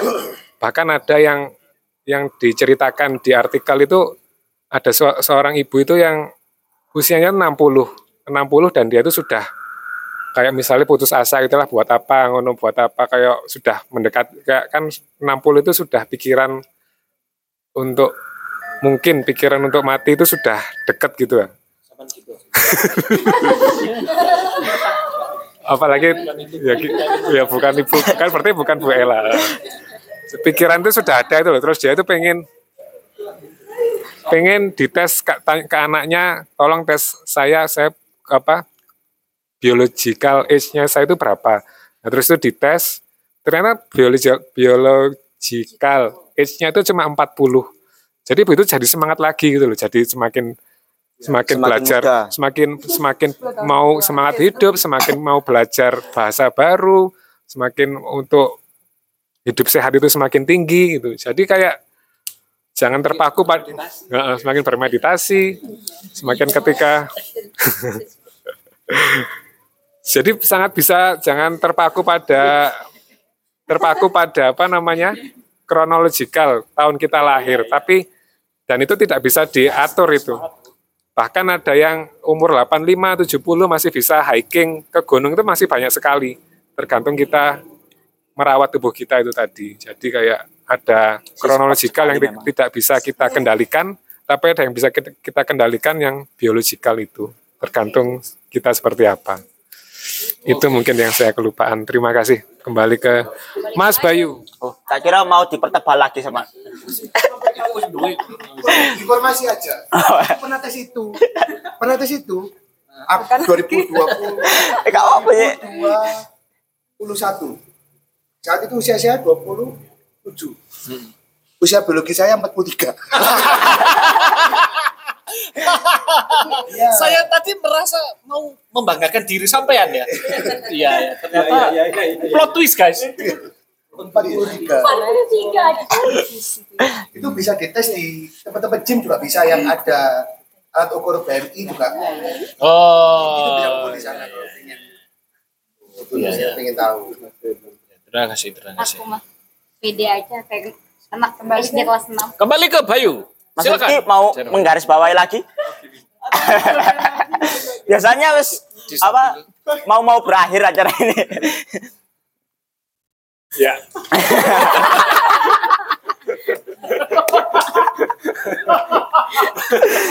negara lain. Gak apa-apa. Membahagiakan terus Bayu. Sama sih kamu tuh. Energinya membuncah. Iya. Apa-apa. Aku selalu berbaik hati, berbagi-bagi kiat-kiat tertawa. Oke, Assalamualaikum warahmatullahi wabarakatuh. Waalaikumsalam. Kembali lagi dengan saya Bayu. Terima kasih. Oh, udah selesai berarti. Terima kasih. eh mengenai apa emang? oh iya. Sekardian, iya bener ya? Sekardian. Iya, singkat ya. Iya, Sekardian ritim. Eh kalau mengingat ya aku kan bosok-bosok ngono kan gak pati fase. Jadi sak jeplakku lah. Oke, Bayu. Jadi kalau mengingat eh, masa kecil saya eh, yang saya dulu pernah mondok di Al Munawariyah 3 kalau nggak salah ya. Jadi pada saat Di Timoro. Hah? Aku aku lupa. Pokoknya itulah intinya. Eh, itu pada saat baru naik kelas 2 sekitar umur eh, SD apa? SD. 8 atau 7 tahun ya, lupa aku. Nah, jadi itu pola-pola seperti skardion rhythm oh ya,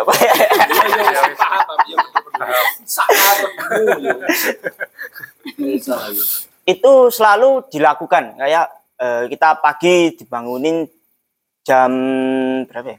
setengah empat atau jam empat lupa gue sekitar itulah terus kita melakukan aktivitas terus kita dijemur di dijemur itu termasuk rutinitas, eh, rutinitas ya. Jam setengah enam sampai jam setengah tujuh lah. Sekitar satu jaman. Itu kita kadang-kadang ada senam pagi kadang-kadang kita ada zikir pagi ada. Senam mulut. itu ada. Setelah itu kita melanjutkan aktivitas termasuk mandi dan gosok gigi ya. Wes katakan gigi kan Dulu belum dulu. dulu belum terkena Wow, dulu belum sakit gigi. Pantesan. Hafal berarti. eh, Kirain berarti. Terus sakit gigi. Wis melet-melet aku sampai lali lagi guyu ya. Ngomong apa ya ngomong ya dijemur, senam pikir, Oke. pikir. setelah eh, kita aktivitas sampai jam 12 eh, eh sampai jam 1 kita disuruh untuk tidur lagi. Sekitar satu jam atau eh, satu jam setengah. Baru kita dibangunin lagi. Eh terus kita beraktif ya? Hah? Iya. Itu siang. tidur siang. Jadi terus eh, habis tidur siang aktivitas lagi sampai jam 6 kita eh, terus ada rehat. Rehat itu biasanya menenangkan diri. Hampir-hampir mirip meditasi lah. Tapi eh, tekniknya itu kayak eh, kita diajak mendengarkan hal-hal yang eh, menyentuh hati atau hal-hal yang menenangkan lah. Intinya gitu Eh, terus kita aktivitas lagi, walaupun enggak aktivitas malam ini enggak terlalu bergerak ya, cuma eh, apa namanya tuh kayak ngaji, terus eh, ada eh, solawatan atau apa, itu sampai jam 10 Eh, sampai jam 10 setengah 10 ya. Tuh, terus kita disuruh tidur lagi eh, sampai jam setengah empatan. Nah, itu saya mengalami itu selama satu tahun yang pada awalnya kelas saya kelas satu itu gemuk sekali. Ya saya sebelum ke pondok kan gemuk ya. Memang gemuk sekali terus habis ke pondok tiba-tiba saya jadi kurus. Kekurangan nutrisi. Bukan kekurangan nutrisi padahal iya padahal SD ya. Makan itu, Mas. Padahal aku kalau Kenapa makan dia? sama temanku berdua itu satu apa namanya tuh? Biasanya kalau buat Hah? ya satu tempe itu untuk tujuh orang aku biasanya makan berdua sama temanku doang. Itu masih apa bisa eh nggak apa namanya nggak gemuk tapi tetap sehat lah. Jadi kita minum air-air keran, air-air apa itu tetap sehat lah. Itu apa meng- apa kardio ritim itu mas eh, bisa mempengaruhi tubuh lah intinya gitu intinya wah ngono lah siapa jenengmu Vi Oke, Bayu. Jadi itu. Nah setelah apa namanya tuh keluar dari pondok karena saya nggak betah menjalani rutinitas yang seperti itu itu yang betah. Itu terlalu menderita. Nah itu saya mencoba kembali ke Keluar kelas berapa? Kelas 3 saya sta- satu tahun aja mondok itu Setelah itu kamu sakit gigi. enggak lah Sakit gigi. Sakit ya. gigi ya. aku sakit gigi itu mulai kelas 4 guys sering-seringnya aku makan kue tar emang menggairahkan ya kue tar heran aku Samuel loh. Menggairahkan bareng. memikat sekali kan ya kue tar Berarti belum merindu. Fetise Twitter. Kan aku sebagai anak perkampungan ngono kan gak ngerti desa kan lho. wah koyo menarik yo. Koyo luar-luaran wis termasuk wong Eropa gak ngono pikiranku biyen mangan pitar yo. Eh ndirek rutuh. Jadi gitu. Akhirnya saya lebih sering sering sakit gigi gara-gara makan gituan kayaknya. Kalau Kan- kamu nggak tetap mondok itu kamu kan nggak pernah makan kue tar. Pasti kamu nggak sakit gigi. nah kayaknya gitu. Tuh itu apa secara kisah tentang hidup saya pada dulu sekali Iya, terima kasih. eh saya mikir tak sunsune di sini lali ya gue Santai. eh jadi skardion apa sih cek cek kira gak bener itu lo lah sini Sirkadian. oh si kardian Si kardia. Sirka. iya sirkardian Oh ya. aku kan pelat pelat ya pun jadi skardian ritim itu eh, berpengaruh kepada kita. Kalau kita masih belum eh, tahu cara apa ya belum tahu cara atau metode untuk eh, membantu mengolah tubuh kita. Itu kalau eh, apa yang saya pahami sekarang loh ya. Itu membantu kalau kita masih belum tahu cara untuk mengolah tubuh kita. Tapi kalau kita sudah tahu cara mengolah tubuh kita aku rasa dengan apa kita walaupun tidur jam 2 bangun jam 4 itu kita sudah cukup apa cukup terus kita Cukup juga ngantuk cukup ngantuk. oh, boleh. Iya, iya, iya. Jadi eh, kalau kita sudah merasa punya metode untuk diri kita sendiri sehingga eh, hal yang apa dijelaskan sama Mas Rifki itu ya nggak terlalu apa nggak terlalu berefek lah buat apa yang sudah eh, kita punya ya gitu. Jadi kita kan punya metode sendiri lah buat apa menjaga metabolisme tubuh kita sendiri. Gitu guys. Menurut saya itu ya. Oke guys. Bukan menurut Sunan Kalimetro. Pensiun gitu. Aku pensiun lah. Ya terima kasih Bayu. Terima kasih. Ya memang ya sabarlah ya Mas Rifki ya memang begitu memang. Ya kengototan itu sudah. Iya. Sudah, sudah dikasih tahu, mintanya tempe. Mana sih? Apakah mau direspon Kan atau ini langsung aja? Apa nunggu mereka berdua bertengkar dulu setelah itu kita lanjutkan ya. Kan dia mau bengkok.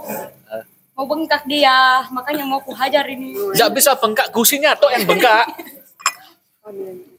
Oke, terima kasih. Ada berikutnya Sopo dari pihak utara terserah wis.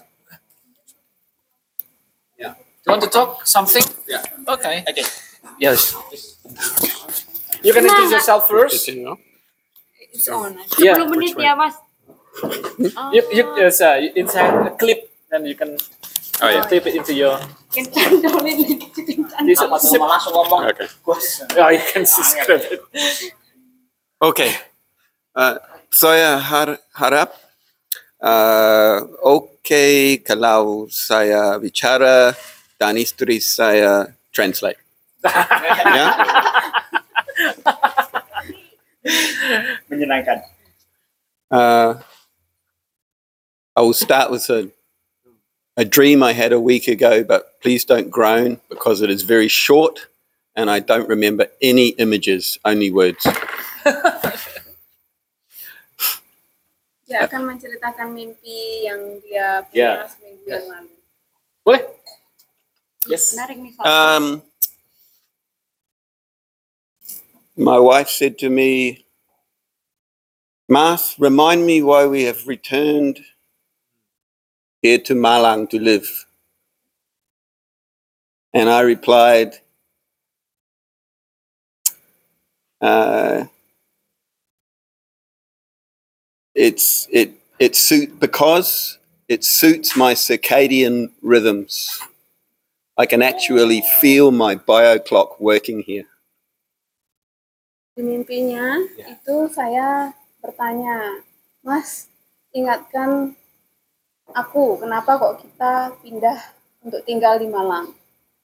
Dan jawaban dia adalah karena hidup di Malang itu cocok atau sesuai dengan circadian rhythmku.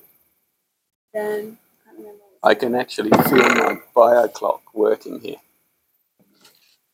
aku bisa merasakan uh, jam uh, Biologis. biological Ya. clock Jam biologis. bekerja. Uh, Mas here, Yeah. um, Priya Sehat. Uh, he said he said about um, social connection being important for uh, your health um, and to do with the circadian rhythms. And after that, uh, Abida told me about how in Australia um, there are not many spaces like this uh, for people to meet and have social connection. Um, and Australia has a lot of uh, depression and suicide more than here, even though it is a very wealthy country. Saya terpanggil. saya. Saya merasa terpanggil ya. You, don't need to translate. Kayaknya saya nggak perlu translate. Enggak ya. usah, hampir semua bisa. Nggak usah ditranslate, Oke. Pak. Biar yang nggak paham menderita sendiri. Terima kasih. Ya, enggak usah, enggak usah. I think that's that's why it agrees with uh, my circadian rhythm, us being here. Thank you. You're welcome, you're welcome, you're welcome. Terima kasih. Boleh, boleh, boleh, boleh, silakan, silakan. Eh, siapa jenenge? You can introduce yourself. Namanya where from? siapa? Hmm? Namanya siapa? Oh, nama saya uh, Mas Peter, Mas Peter. Where are you from? Selandia Baru. Yeah. Uh, tapi uh, mm, I've I've lived in in Australia for uh, tahun du, oh, 23 tahun. Wow. Nah. Ngerti nggak? Thank you, thank you. Thank you for being here. Thank you for saying something. Okay. Ya, ya, ya. Malah enggak. Ayo. Aku skip aja. Ngomong I have beling nothing to iki. Hah? Aku teh ngomong apa? Iki Terserah, bahannya susah banget ya. Re- Review, Tapi- review meditasi dulu. Boleh silakan tadi apa Eh, jelaskan gini, atau meditasi ya. Jadi ini pertama kali saya ikut meditasi rame-rame. sebelumnya? Biasanya eh, once enggak once in a while ya. Pernah sih meditasi sekali, dua kali di rumah. Cuman tadi ono backsoundnya ya, backsoundnya ini very natural. Suara kodok, jangkrik, gak meso ya jangkrik. Terus apalagi tadi ya dan eh, eh, tapi tadi agak sedikit gak bisa konsentrasi soalnya ada bau aroma duren. Eh, Duren. Eh, agak nggak bisa ya. Padahal tadi ketika sudah sampai pas Kenneth di Kongkon bahas tentang kita di masa lalu terus kita di masa depan I was a bit like eh, ngerasa apa ya hangat menyenangkan ya Eh, I was very happy when I was a child dan sebagian besar mimpi saya selalu berhubungan dengan masa kecil seperti itu. Terus di masa depan saya selalu membayangkan jadi ibu yang baik buat anak-anak saya eh, meneruskan pelajaran cinta yang dikasih bapak sama ibu saya. It's always been my passion. Mudah-mudahan Amin. eh, ke depan punya rezeki anak ya. Jadi seperti itu. Amin, amin, amin, amin. Eh, saya ada rencana untuk menikah bulan depan insya Allah. Amin. Mohon doanya. Jadi eh, hari ini saya belajar banyak ya dari Mas Rif, Rifki, Rizky, Iya. siapa tadi? Rifki. Rifki ya eh, tentang eh, bagaimana ternyata tidur itu nggak cuma sekedar tidur ya. Selama ini saya ngerasa tidur itu ya wis mek turu. Jadi tidur yang berkualitas itu saya jarang sekali me- mendapatkan itu apalagi sejak saya bekerja di salah satu institusi yang eh begging for my time, Ya, ya. lot of it, energi juga dan emosi ya seperti itu. Jadi eh, kalau saya tidak merasa lelah sekali, saya nggak bisa tidur dengan baik seperti itu. Jadi harus dibikin capek banget baru bisa tidur. Eh, Saya penderita diabetes dan banyak orang yang nggak percaya kon diabetes kok kon lemu kayak semacam persyaratan kalau kamu sakit diabetes itu keceng seperti itu ya. Jadi makanya Mbak tadi saya bilang dulu pernah gemuk kalau sekarang kuru Mbak Ovi ya tadi ya. Makanya saya nanya Mbak bisa kurus caranya gimana? Gila aja Something. Jadi seperti itu. Caranya tinggal sama Sigit. Iya Mas Sigit dulu agak ini sekarang kayaknya lebih sehat ya. Rhythm itu. Jadi kayaknya saya harus belajar ini. Makanya kroto Itu. Heeh. Saya dulu kurus sekali, terus bisa gemuk itu mungkin karena mungkin habit ya Mas. Jadi sejak bekerja paling eh, kerja makan kurang lebih teratur. Eh ya for years seperti itu. Terus tiba-tiba selain mungkin gen ya, saya dapat dari ibu saya. Kalau bapak saya biasa aja normal seperti itu. Terus eh menikah, hidup teratur, sempat keguguran. Eh, dan sejak saya diabetes itu entah kenapa tiba-tiba badan saya menggemuk. Jadi padahal makan saya juga nggak terlalu banyak. Jadi I've been questioning myself what happened. Eh, tiroid dicek sehat. Eh, diabetes sementara ini alhamdulillah terkontrol. Jadi aku nggak ngerti yang salah sama hidup saya di mana. Atau mungkin kurang gerak itu ya. Jadi eh, topiknya saya rasa insightful. Jadi mungkin saya bisa nyari apa yang salah dengan badan saya nanti. Jadi Kalau malam makan apa? eh saya biasanya itu selesai makan atau berhenti makan itu jam jam 5, jam 7 seperti itu Mas. Terus tadi saya sempat ngomong sama Mbak Abid ya, kalau intermittent fasting dan lain sebagainya tadi makan berat di pagi hari, siang, malam stop. eh ngemilnya kapan Mas? Itu pertanyaan saya.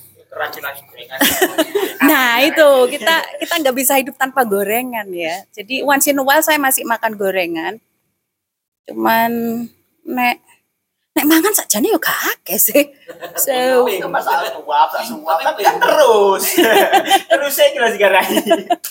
jadi ya itu dia. Ngenteni yo. Poso paling yo yo gak terlalu banyak juga yang berkurang ya. Atau mungkin seperti kata dokter saya eh, olahraga bu seperti itu. Eh ya gitu deh. Aku sampai bingung nanti ngomong apa mana lagi. Malah kok curhat ya, sebenarnya nih. Iya. Terima kasih Bapak. Terima kasih. Ya, terima kasih, terima kasih. Silakan Mas Rifki kalau mau merespon Iya, mungkin saya merespon dikit aja ke Mbak siapa namanya? Mbak Ulfa. Bu Ulfa, Mbak Ulfa. Kalau yang dari saya pelajari saya tentang circadian rhythm itu eh, yang dihitung tidak makan itu cuma air putih sama gosok gigi.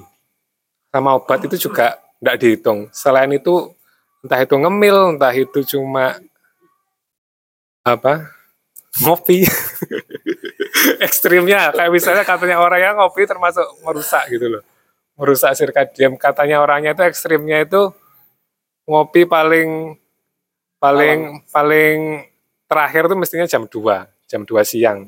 Jadi efeknya kaf- bukan kopi sih spesifiknya itu kafein.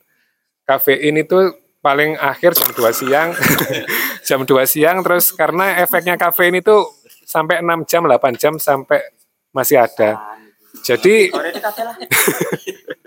jadi intinya itu ya seperti itu sih. Kalau makannya itu dipadatkan. Dipadatkan kalau 8 jam. Dipadatkan 8 jam ngemilnya juga di jangka waktu 8 jam itu semua. Kalau yang diajarkan itu loh. Dan itu juga eh, kan dia itu penelitiannya di tikus itu tahun 2012 2015 dia itu mulai penelitian ke manusia. Pe- penelitiannya itu eh, semacam eh, apa ya? Pesertanya itu eh, mengirimkan foto foto makan. Jadi setiap makan difoto terus diupload. Setiap makan difoto terus diupload. Rata-rata orang itu ternyata makannya itu selama 15 jam. Selama 15 jam terus sama orangnya tuh sama orangnya disuruh dirubah 12 jam. Makanmu tetap terserah nggak usah dirubah jen apa nggak usah dirubah kualitasnya atau jumlahnya tapi tetap itu tapi waktunya itu yang di harus disiplin 12 jam 10 jam 8 jam itu yang harus disiplin. Jadi gorengan apa aja terserah itu nggak masalah. Pokoknya waktunya itu eh, disiplin 8 jam 10 jam 10 jam 11 jam. Dan itu kenapa harus disiplin itu? Karena yaitu tadi tubuhnya itu per- eh, ada waktunya untuk tidur dan waktunya untuk memperbaiki mencerna itu tadi meng- memperbaiki diri semuanya itu harus diberi waktu gitu loh. Nggak nggak harus cuma kita ngemil di kita aja itu sudah bangunkan semuanya. Soalnya organ-organ tubuh itu taunya pagi atau malam dari makanan. Jadi pertama kali makan itu dikira sudah pagi gitu. Intinya seperti itu sih. Jadi dan yang menggembirakan menggembirakannya itu di ketika percobaan keempat itu di tikusnya itu apa namanya yang sudah ter- sudah diuji sakit macam-macam terus makannya itu diganti pola yang ketat 8 jam 10 jam itu penyakitnya itu hilang. Jadi seperti itu. Jadi cuma merubah pola makan. Kalau sudah bisa 8 jam 10 jam baru mungkin kualitasnya ditingkatkan. Bukan berarti kualitas tidak berpengaruh tetap berpengaruh tapi paling pertama dulu mungkin disiplinnya itu dulu sih. Jadi kurang lebih seperti itu dari saya ya ya seperti itulah Sering-sering ikutin ini lagi, Pak.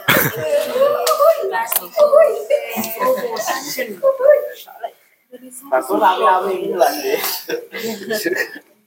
melawan sukadian kita penyakit bisa hilang ya di Hmm. sapi apa tikus, ya ya. berarti saya ini ada harapan ya biar Iya, jadi ada harapan seperti itu sih. Karena dulu itu waktu saya kan pernah di Sidoarjo, saya ketika intermittent fasting itu malah ketat sekali itu dulu. Siang itu saya makan yang dikukus-kukus. Terus itu apa namanya? Terus saya lakukan sampai dua tahun itu. Dua tahun saya lakukan terus disiplin ketika pulang ke Malang ke rumah ini kan banyak di rumah banyak mac- makannya macam-macam jadi kayak cheating day gitu kan. Terus sekarang saya kembali ke Malang kan, saya kembali ke Malang terus sudah setahun, satu tahunan, satu tahun setengah lah. Itu makannya saya ikuti di rumah lah, makan apa aja di rumah, cuma ya ngemil ya, ya gorengan ya apa aja di rumah yang ada dari ibu saya ya saya makan gitu loh, nggak nggak harus kukus-kukus. Ternyata juga hasilnya seperti ini gitu loh, Eh, juga sehat gitu loh, tetap tetap nggak gemuk, nggak kurus gitu. berarti tergantung disiplin Tergantung disiplin Jam. waktunya itu tadi, jamnya itu sangat berpengaruh gitu. loh. Dari saya seperti dan karena karena sirkadian ini saya rubah ada yang saya rubah jadi makan beratnya itu pagi soalnya itu paling itu tadi insulinnya untuk gula darah paling efek terus siang makan yang agak ringan malam baru dan apa kayak kebanyakan makannya kayak masiget gitu makan muesli kroto gitu. Saya ini cangkem Iya, itu terakhir tuh itu. Soal soalnya soalnya enggak soalnya enggak boleh soalnya soalnya insulin itu ya itu terakhir gak, gak diproduksi ketika malam. Jadi enggak gula darahnya bakal meningkat kalau makan kayak nasi, kayak roti malam-malam itu gula. Ya, ya semacam itu lah. ya se- seperti itu. Kurang dan saya rasakan sudah tiga tahun ini sama sekali nggak berat dan nggak nggak lapar gitu loh. Ya mungkin pagi agak lapar tapi saya menyadari lapar itu tubuh lagi me- memperbaiki diri. Jadi saya berpositif thinking seperti itu mungkin jam 8 itu sudah mulai lapar. Jadi saya tahan sampai jam 9 gitu.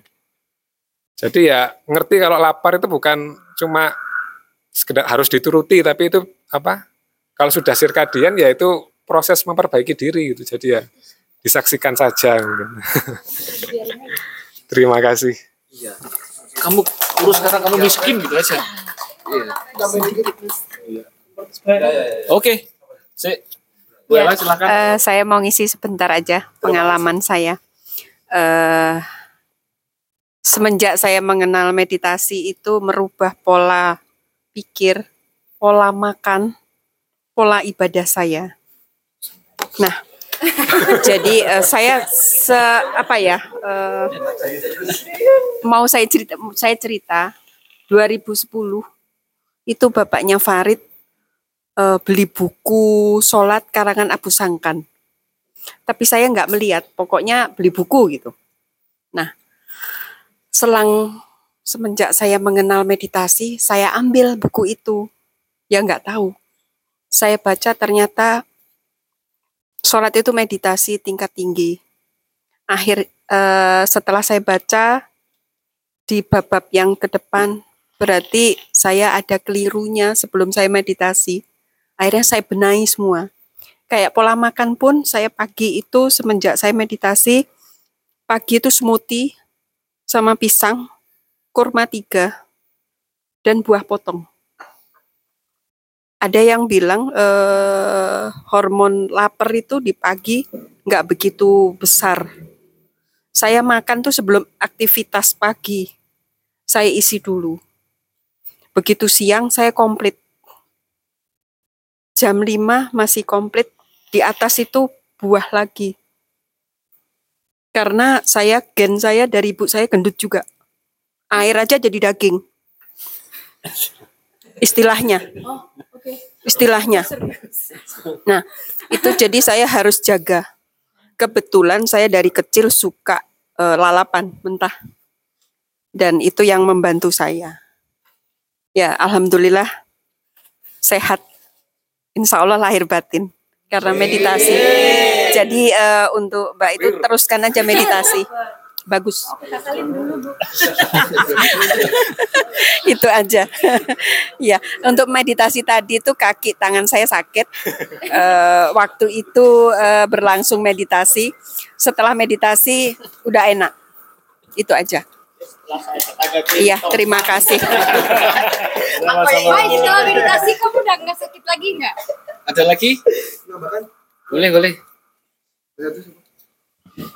Ya ini saya, saya sharing ini mas. Kalau ngomongin diabetes itu saya jadi ini ya apa? Jadi kalau back ke bapak saya, Mbak Ulfa, eh, mungkin ini mungkin bisa menambah informasi untuk Mbak Ulfa ya. Saya kurang lebih semenjak saya dewasa, saya enam tahun menjaga bapak saya dengan diabetes, di mana bapak saya itu mulai tahun 85 pertama kali terkena diabetes dan baru meninggal alhamdulillah 21 tahun 2021 kemarin.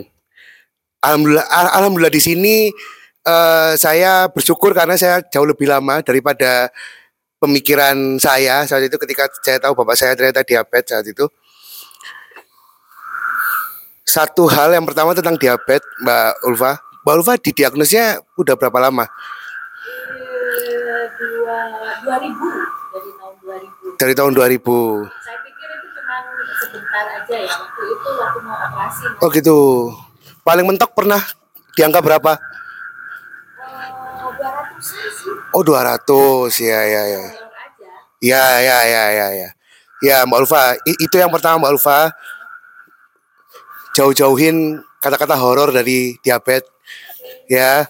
Eh, salah satu kunci yang saya temukan dari bapak saya itu adalah dia yakin kalau dia tetap bisa ngapain aja selama hidupnya saat itu. Bapak saya itu hingga pada akhirnya tidak bisa ereksi nun sewu. Karena diabetes, bapak saya tahun 87 saat itu, itu itu sudah tidak bisa bereproduksi begitu. Nah, saya tanya akhirnya dengan dengan polosnya, "Lah saya anak siapa?" saya lahir tahun 94. Iya iya iya iya iya. iya. Saya lahir tahun 94. Iya. Saat itu tahun saya sedang kuliah saat itu saya ingat tahun 2013 saat itu bapak saya sedang kolaps, sempat kolaps karena ada ada satu apa namanya siklus yang tidak baik saat itu di di pola makannya. Ibu saya cerita dengan mungkin tanpa sadar mungkin ya, bapakmu iki jane wis suwe le. Kayak ngene iki, bapak iki nemen diabetes. Bahkan tahun 85 iku bapak iku wis ora iso nyapo-nyapo, nyapo-nyapo dalam dalam kutip ya. Ya dengan ibu saya yang masih apa namanya dalam dalam suasana drowning ya, saya tanya, loh aku ada sopo bu? Kan begitu. Ak- akhirnya ibu saya akhirnya ibu saya menceritakan bahwa salah satunya bapak bapakmu itu wonge yakin. Dan itu pesan dari dokternya dia awal. Gitu. Yakin bahwa is isinya apa dan ternyata betul tahun 90 bapak itu sudah bisa dan ibu sempat melahirkan tapi apa namanya eh, gagal begitu. Akhirnya 94 lahir saya. Dan yang alhamdulillah sangat paling mirip dengan bapak saya. Maka hipotesa itu hilang. Hipotesa bahwa saya anak dari tong sampah itu hilang. Begitu. Nah kemudian eh, pengalaman saya enam tahun itu yang kedua mbak. Yang pertama adalah kita yakin bahwa eh, apa yang ada di, di diri kita itu ya a whole package diri kita yang diterima dan difungsikan untuk kebaikan hari per hari, menit ke menit. Dan itu yang selalu diucapkan Bapak saya. eh yang kedua adalah berhubungan dengan materinya Mas apa Mas Rifki tadi. Ya, Bapak saya itu salah satu kuncinya yang berhasil adalah dia memiliki pola yang secara konsisten dilakukan. Tentunya dengan sharing dengan dokternya begitu. Saya me- melihat kenapa bapak saya itu konsisten ngomong konsisten gampang ya. Yang penting kan kuncinya itu apa? Ternyata kuncinya adalah cari yang paling simpel, cari yang paling bisa dilakukan dan cari yang paling eh, dekat dengan kita. Bapak saya memilih untuk pola kompensasi, Mbak, salah satunya. Kompensasi itu dalam 24 jam itu harus ada yang dikompensasi ketika kita makan banyak ya udah harus ada puasa. Kayak begitu begitu terus eh, ketika memang eh di tahun-tahun terakhir dia harus suntik insulin ya dia harus belajar untuk menyuntik insulin sendiri karena insulinnya sudah sudah sudah tidak tidak lagi bereproduksi. Karena perlu kita ketahui juga banyak orang dengan diabetes itu yang paling kena adalah mentalnya. Yang pertama sehingga males ngobat di mana sebenarnya kan kalau diabetes tuh intinya kan mengontrol. Yang membuat kita selamat kan mengontrol. Karena sistem di tubuh kita sudah tidak bisa mengontrol lagi dengan sempurna begitu ya. Nah itu. Jadi habit-habit kecil mau mau menyuntik apa namanya insulin sendiri di mana banyak orang itu nyuntik insulin nggak mau. Kayak begitu. Bapak saya itu pernah di angka 800 800 dan masih bisa nyetir. Gitu. Terakhir kolaps itu no detected. Ternyata sampai 900. Jadi no detected itu akhirnya harus ke rumah sakit harus cek darah manual itu baru bisa apa namanya kalau di GDA udah nggak ya nggak detect itu 900 ternyata lalu eh, setelah itu kuncinya kembali lagi bahwa apa yang dilakukan sehari-hari itu membuat bahagia berapa tahun? 85 ke 2021 berapa tahun berarti? Ya segitulah banyak tahun lah. Gitu. Eh 37 bapak saya pernah luka. Luka akhirnya dia jadi pak lurah di mitra keluarga. Satu bulan setengah.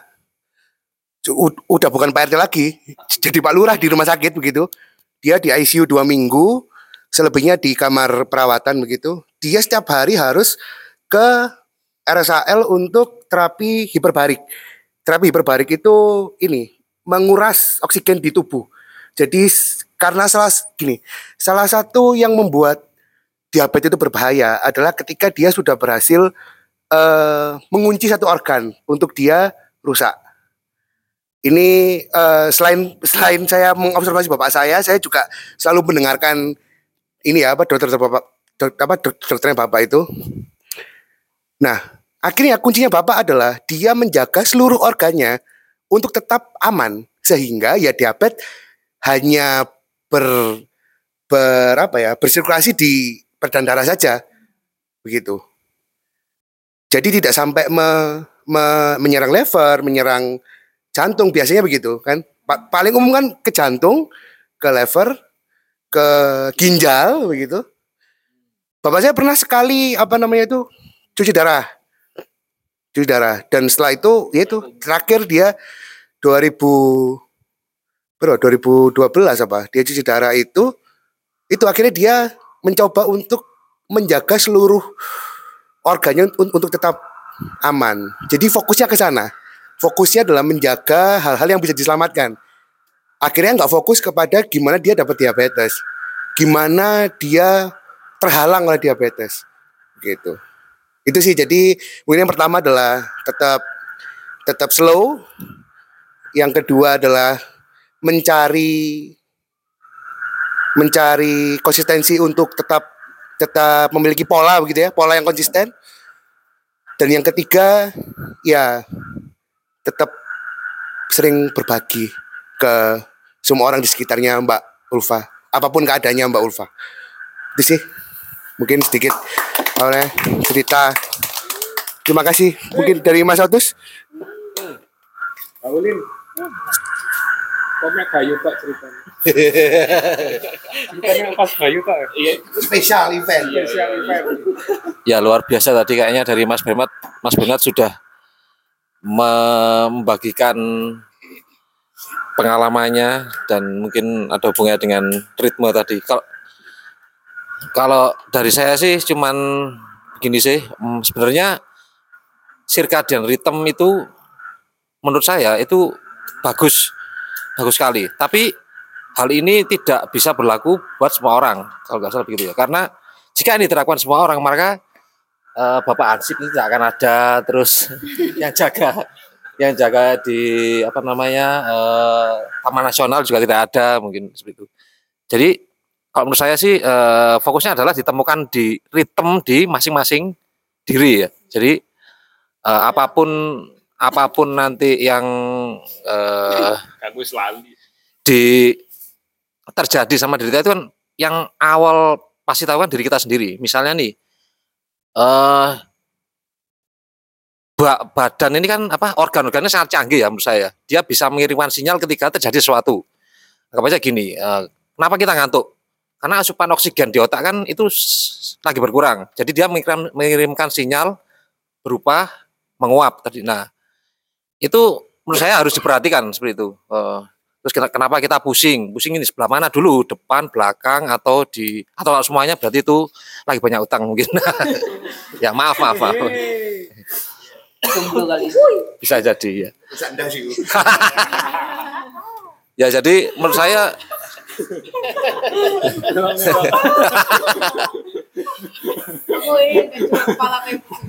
terus pola pola tidur juga eh,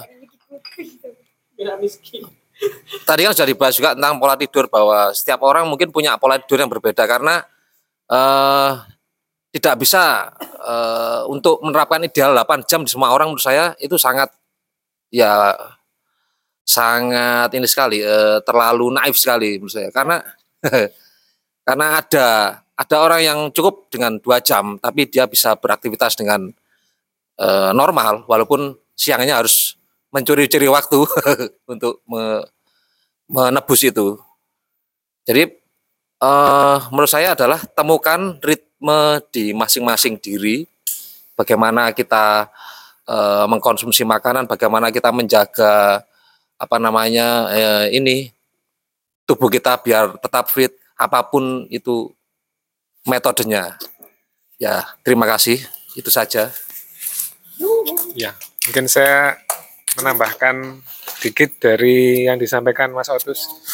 Kan penelitiannya ini kan juga masih baru-baru, masih 2012, terus 2015 ke manusia, 2017 itu malah dapat Nobel yang salah satu penelitinya itu tiga orang itu dapat Nobel tentang cuma circadian rhythm itu ternyata di tubuh itu gen-gen itu ada waktunya tidur, ada molekul-molekul waktunya tidur dan baru-baru ini kan turunannya itu sudah ke alat-alat misalnya di HP.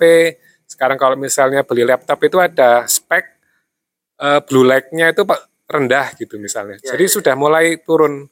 Dan katanya orangnya kalau misalnya ke manusia itu mungkin karena sudah tahu efeknya seperti ini perlu dipikirkan apakah gimana apakah itu robot, apakah apakah itu AI itu perlu dipikirkan. Katanya penelitiannya seperti itu.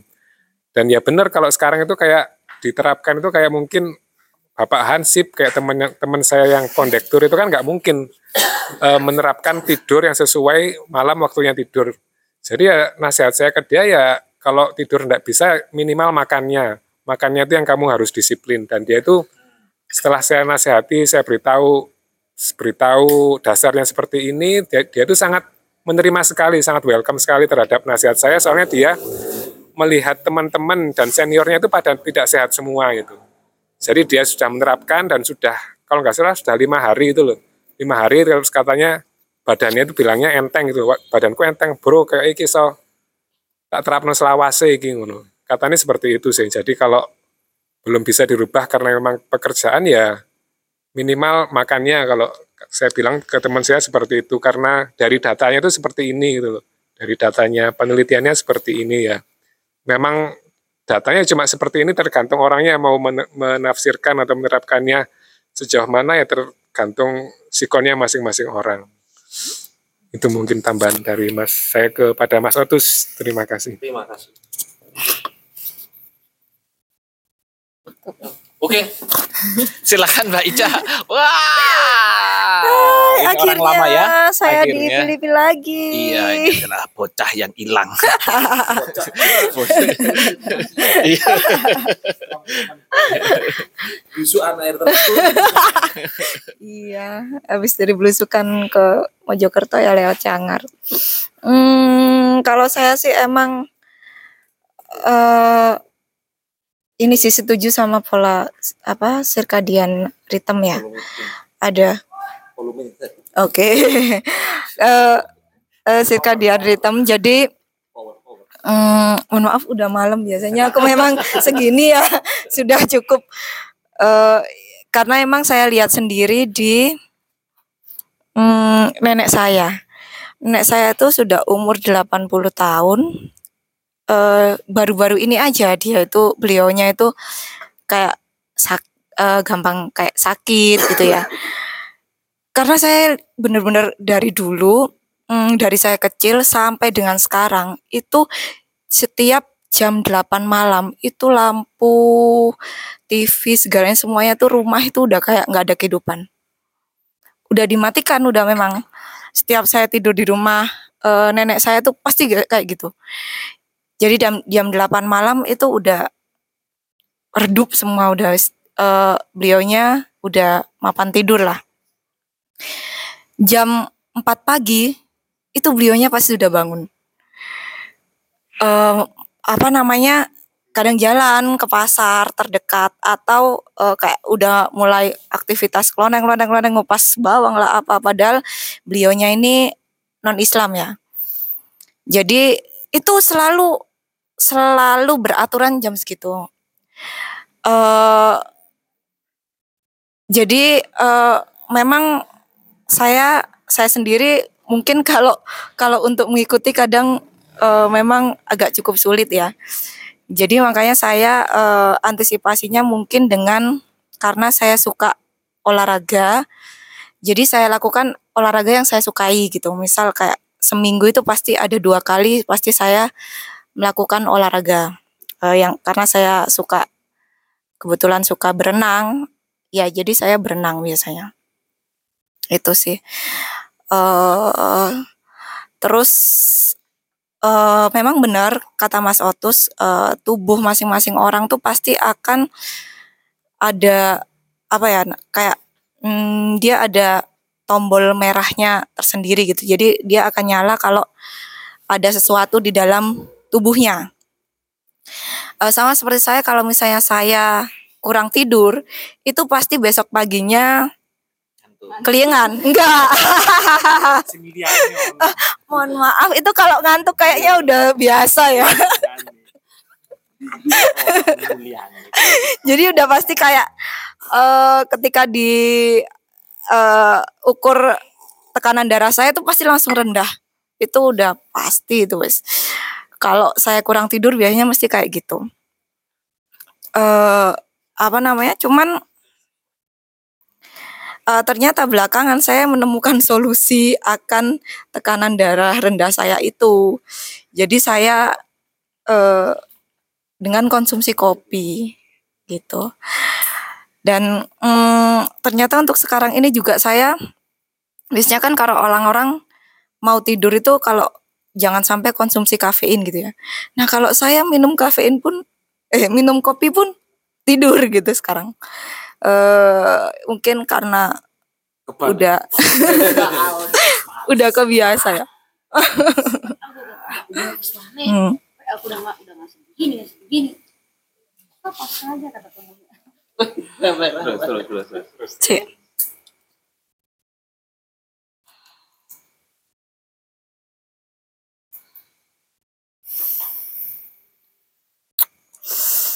Hmm, terus eh sampai mana ya saya tadi ya? Bisa dibantu? Juga minum kopi. Oh iya iya iya iya. Terus tadi soal soal yang katanya Ovi ya, yang apa namanya tidur tadi. eh, menurut saya memang tidur itu kayak meditasi terindah saya sih gitu. Jadi eh, memang beda ya meditasi sama tidur itu memang beda.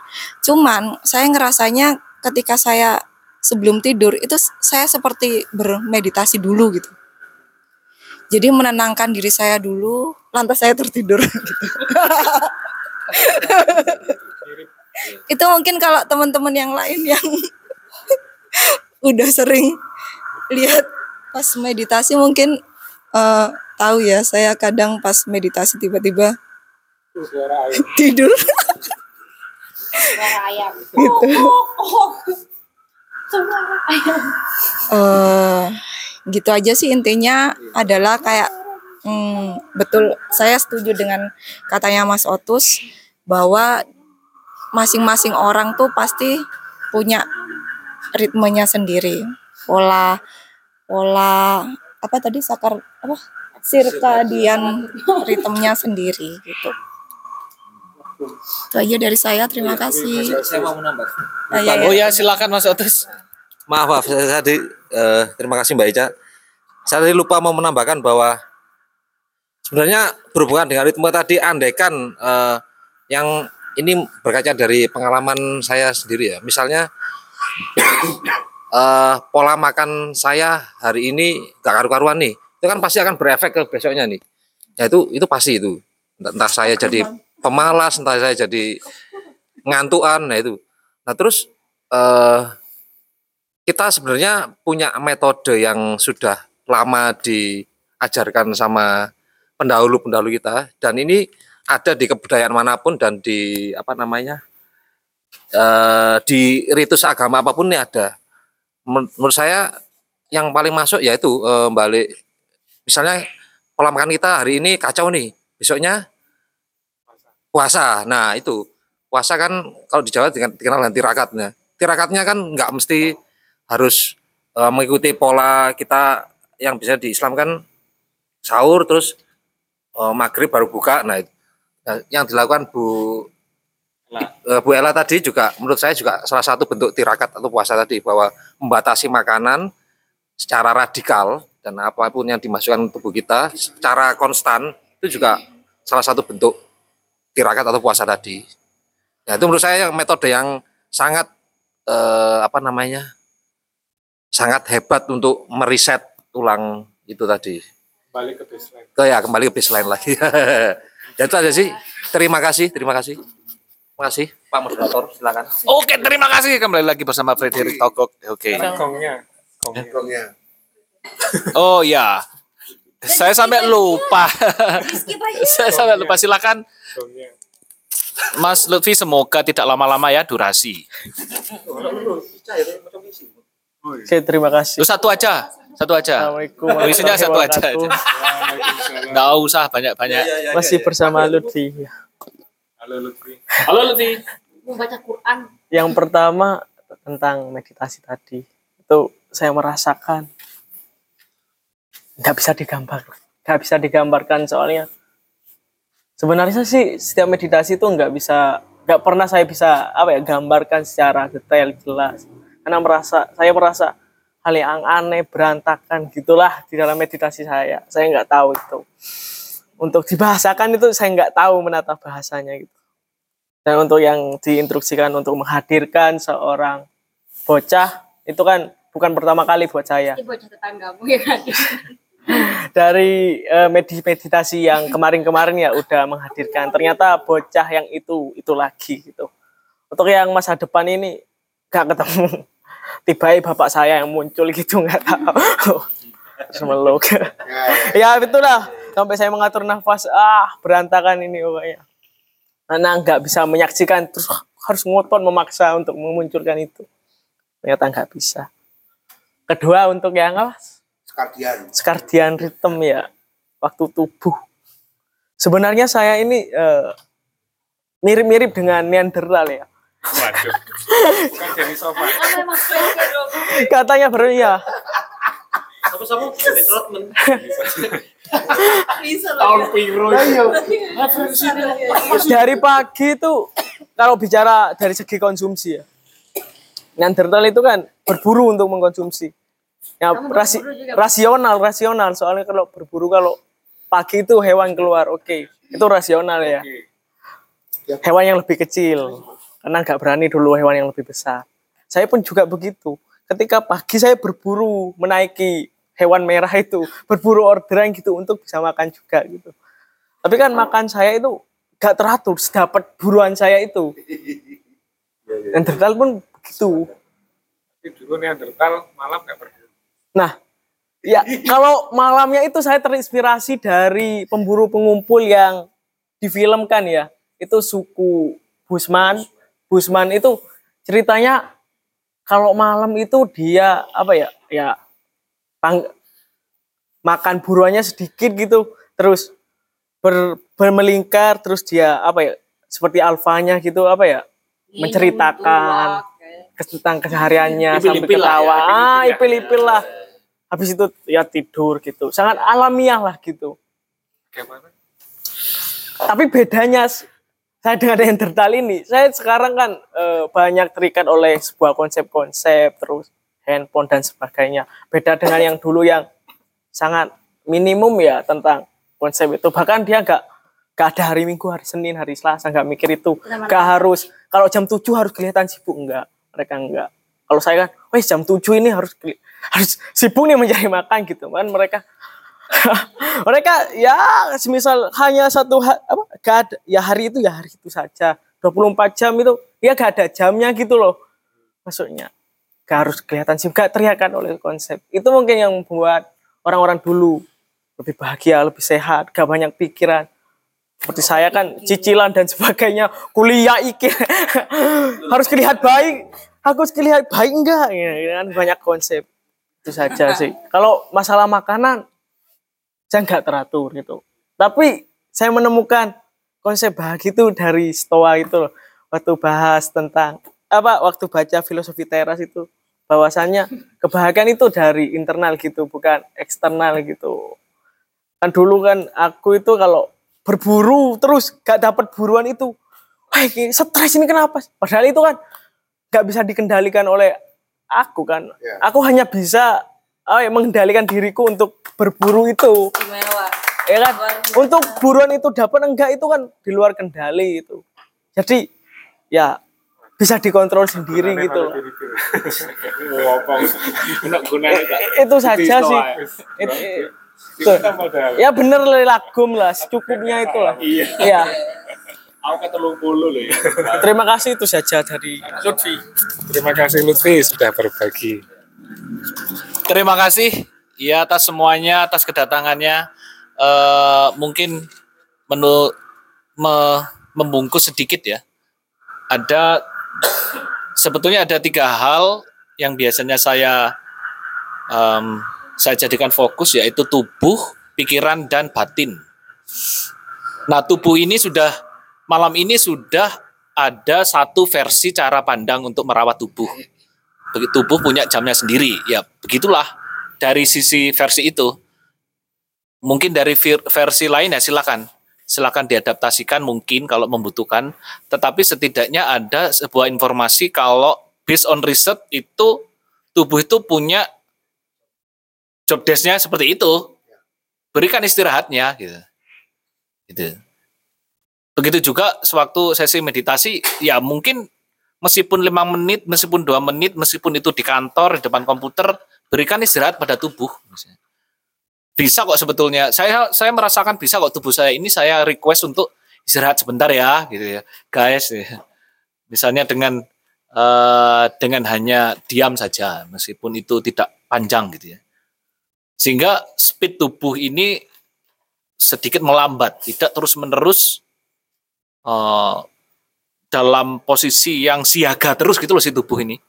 Meskipun secara alamiah memang based on circadian apa rhythm dia akan otomatis istirahat kalau memang waktunya istirahat. Gitu. Tinggal kita aja ngotot atau enggak besok gitu ya. Ya. Terus yang kedua tentang pikiran. Nah, ini juga perlu kita pahami nanti ada enggak pikiran ini ritmenya?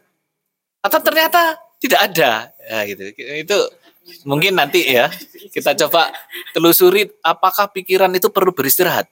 Apakah tidur itu auto mengistirahatkan pikiran? Atau jangan-jangan tubuh saja kalau dari circadian rhythm nggak ter nggak terbahas ini pikiran itu apa tidur sewaktu tubuh kita tidur. Jangan-jangan selama ini kita hanya merawat tubuh saja sewaktu tidur. Pikirannya nggak istirahat. Gitu. Oh. ya itu itu salah satunya ya. So I, I try to when I, I try to have rest yeah uh, com, in a complete package. Like when I sleep it's time my body to rest. But at the same time I need to put my mind into rest. So yeah begitu. So I try to meditate before sleeping jadi saya pastikan saya tidur ini tidak dalam pikiran yang sedang sangat aktif atau bahkan iya atau bahkan gundah gulana ya. Gitu. Nah itu terasa banget bahwa saya eh, semakin tidak membutuhkan untuk mendengarkan lagu mendengar apa gitu ya. Ya keeps ya tanpa apa-apa kadang itu menjadi lebih oh kayaknya ini ya lebih cocok lebih. Akhirnya situasi itu muncul dengan sendirinya saya nyaman sebelum tidur tanpa mendengar apa-apa tanpa melihat HP dulu gitu. Untuk dan terasa bangunnya ya. Ya. Terus yang ketiga tentang batin kita apakah kita tidur dengan perasaan yang sedang berkecamuk atau tidak? Pikiran kita tenang tapi kegelisahan batin kita itu masih ada ya. Maka kita perlu untuk merespon itu dulu atau alah biarin aja besok kan ya hilang Mas, tinggal tidur gitu ya. Nah, itu mungkin menjadi PR kita masing-masing ya untuk untuk iya. Ya, ya. deh. terima kasih sekali lagi Mas Rifki, terima kasih semuanya atas kedatangannya. Thank you for coming. Thank you for sharing with us. Thank you. We appreciate that much. Iya. Iya. Ojo. Iku ono. Aku aku aku iki sedina iku nyocot ngono kon gak kon enak mbok kirim main iki tok. Eh kerasan Lah mang isuk pasamu lambeku ya ngono. Kayaknya nanti diganti mode deh, Mas. Nang anakku ya ngono. Aku ya kan kepingin basa Jawaan. Iya kan. Eh, Terima kasih semuanya. Sampai bertemu lagi pada ipil-ipil selanjutnya. Ditutup oleh pembacaan puisi Bunda Friska. Yuhu, bisa jadi back sound. Home sound. Oke, ini aku mau bacain puisi dari ini titipan abangku Bang Ilham Wahyudi ya. Bang Ilham nih puisinya emang sering banget di muat di Kompas di mana-mana sih biasanya. Aku ambil yang puisi judulnya Lemari. Setiap kali aku memandangi lekuk-lekukmu, selalu ketem- kutemukan masa kecil, memanggil-manggil seperti azan subuh. Syahdu berbisik di telingaku yang tenggelam dalam mimpi. Pinggang lurusmu berwarna coklat dengan dua pintu besar dan satu pintu kecil. Ada juga lubang besar di lambungmu. Tempat biasa aku meletakkan buku-buku. Kadang juga sepatu. Seolah sedang menyambut kedatanganku. Yang kadang buru-buru. Tapi kau, kau tak sekalipun pernah buru-buru. Menggambarkan lukamu. Luka dari waktu, rayap lapar, tangan-tangan jahil, juga kecerobohan. Di kaki pincangmu itu dulu sering kusem- kusembunyikan uang logam setiap akhir pekan. Uang itu kubelikan permen karet. Sisanya selalu kutempelkan di sana, di perutmu. Ada sebuah cermin retak, buram, kusam, seperti sebagian kisahku. Kini, ibu ingin membuangmu di jalan agar orang-orang mengutipmu.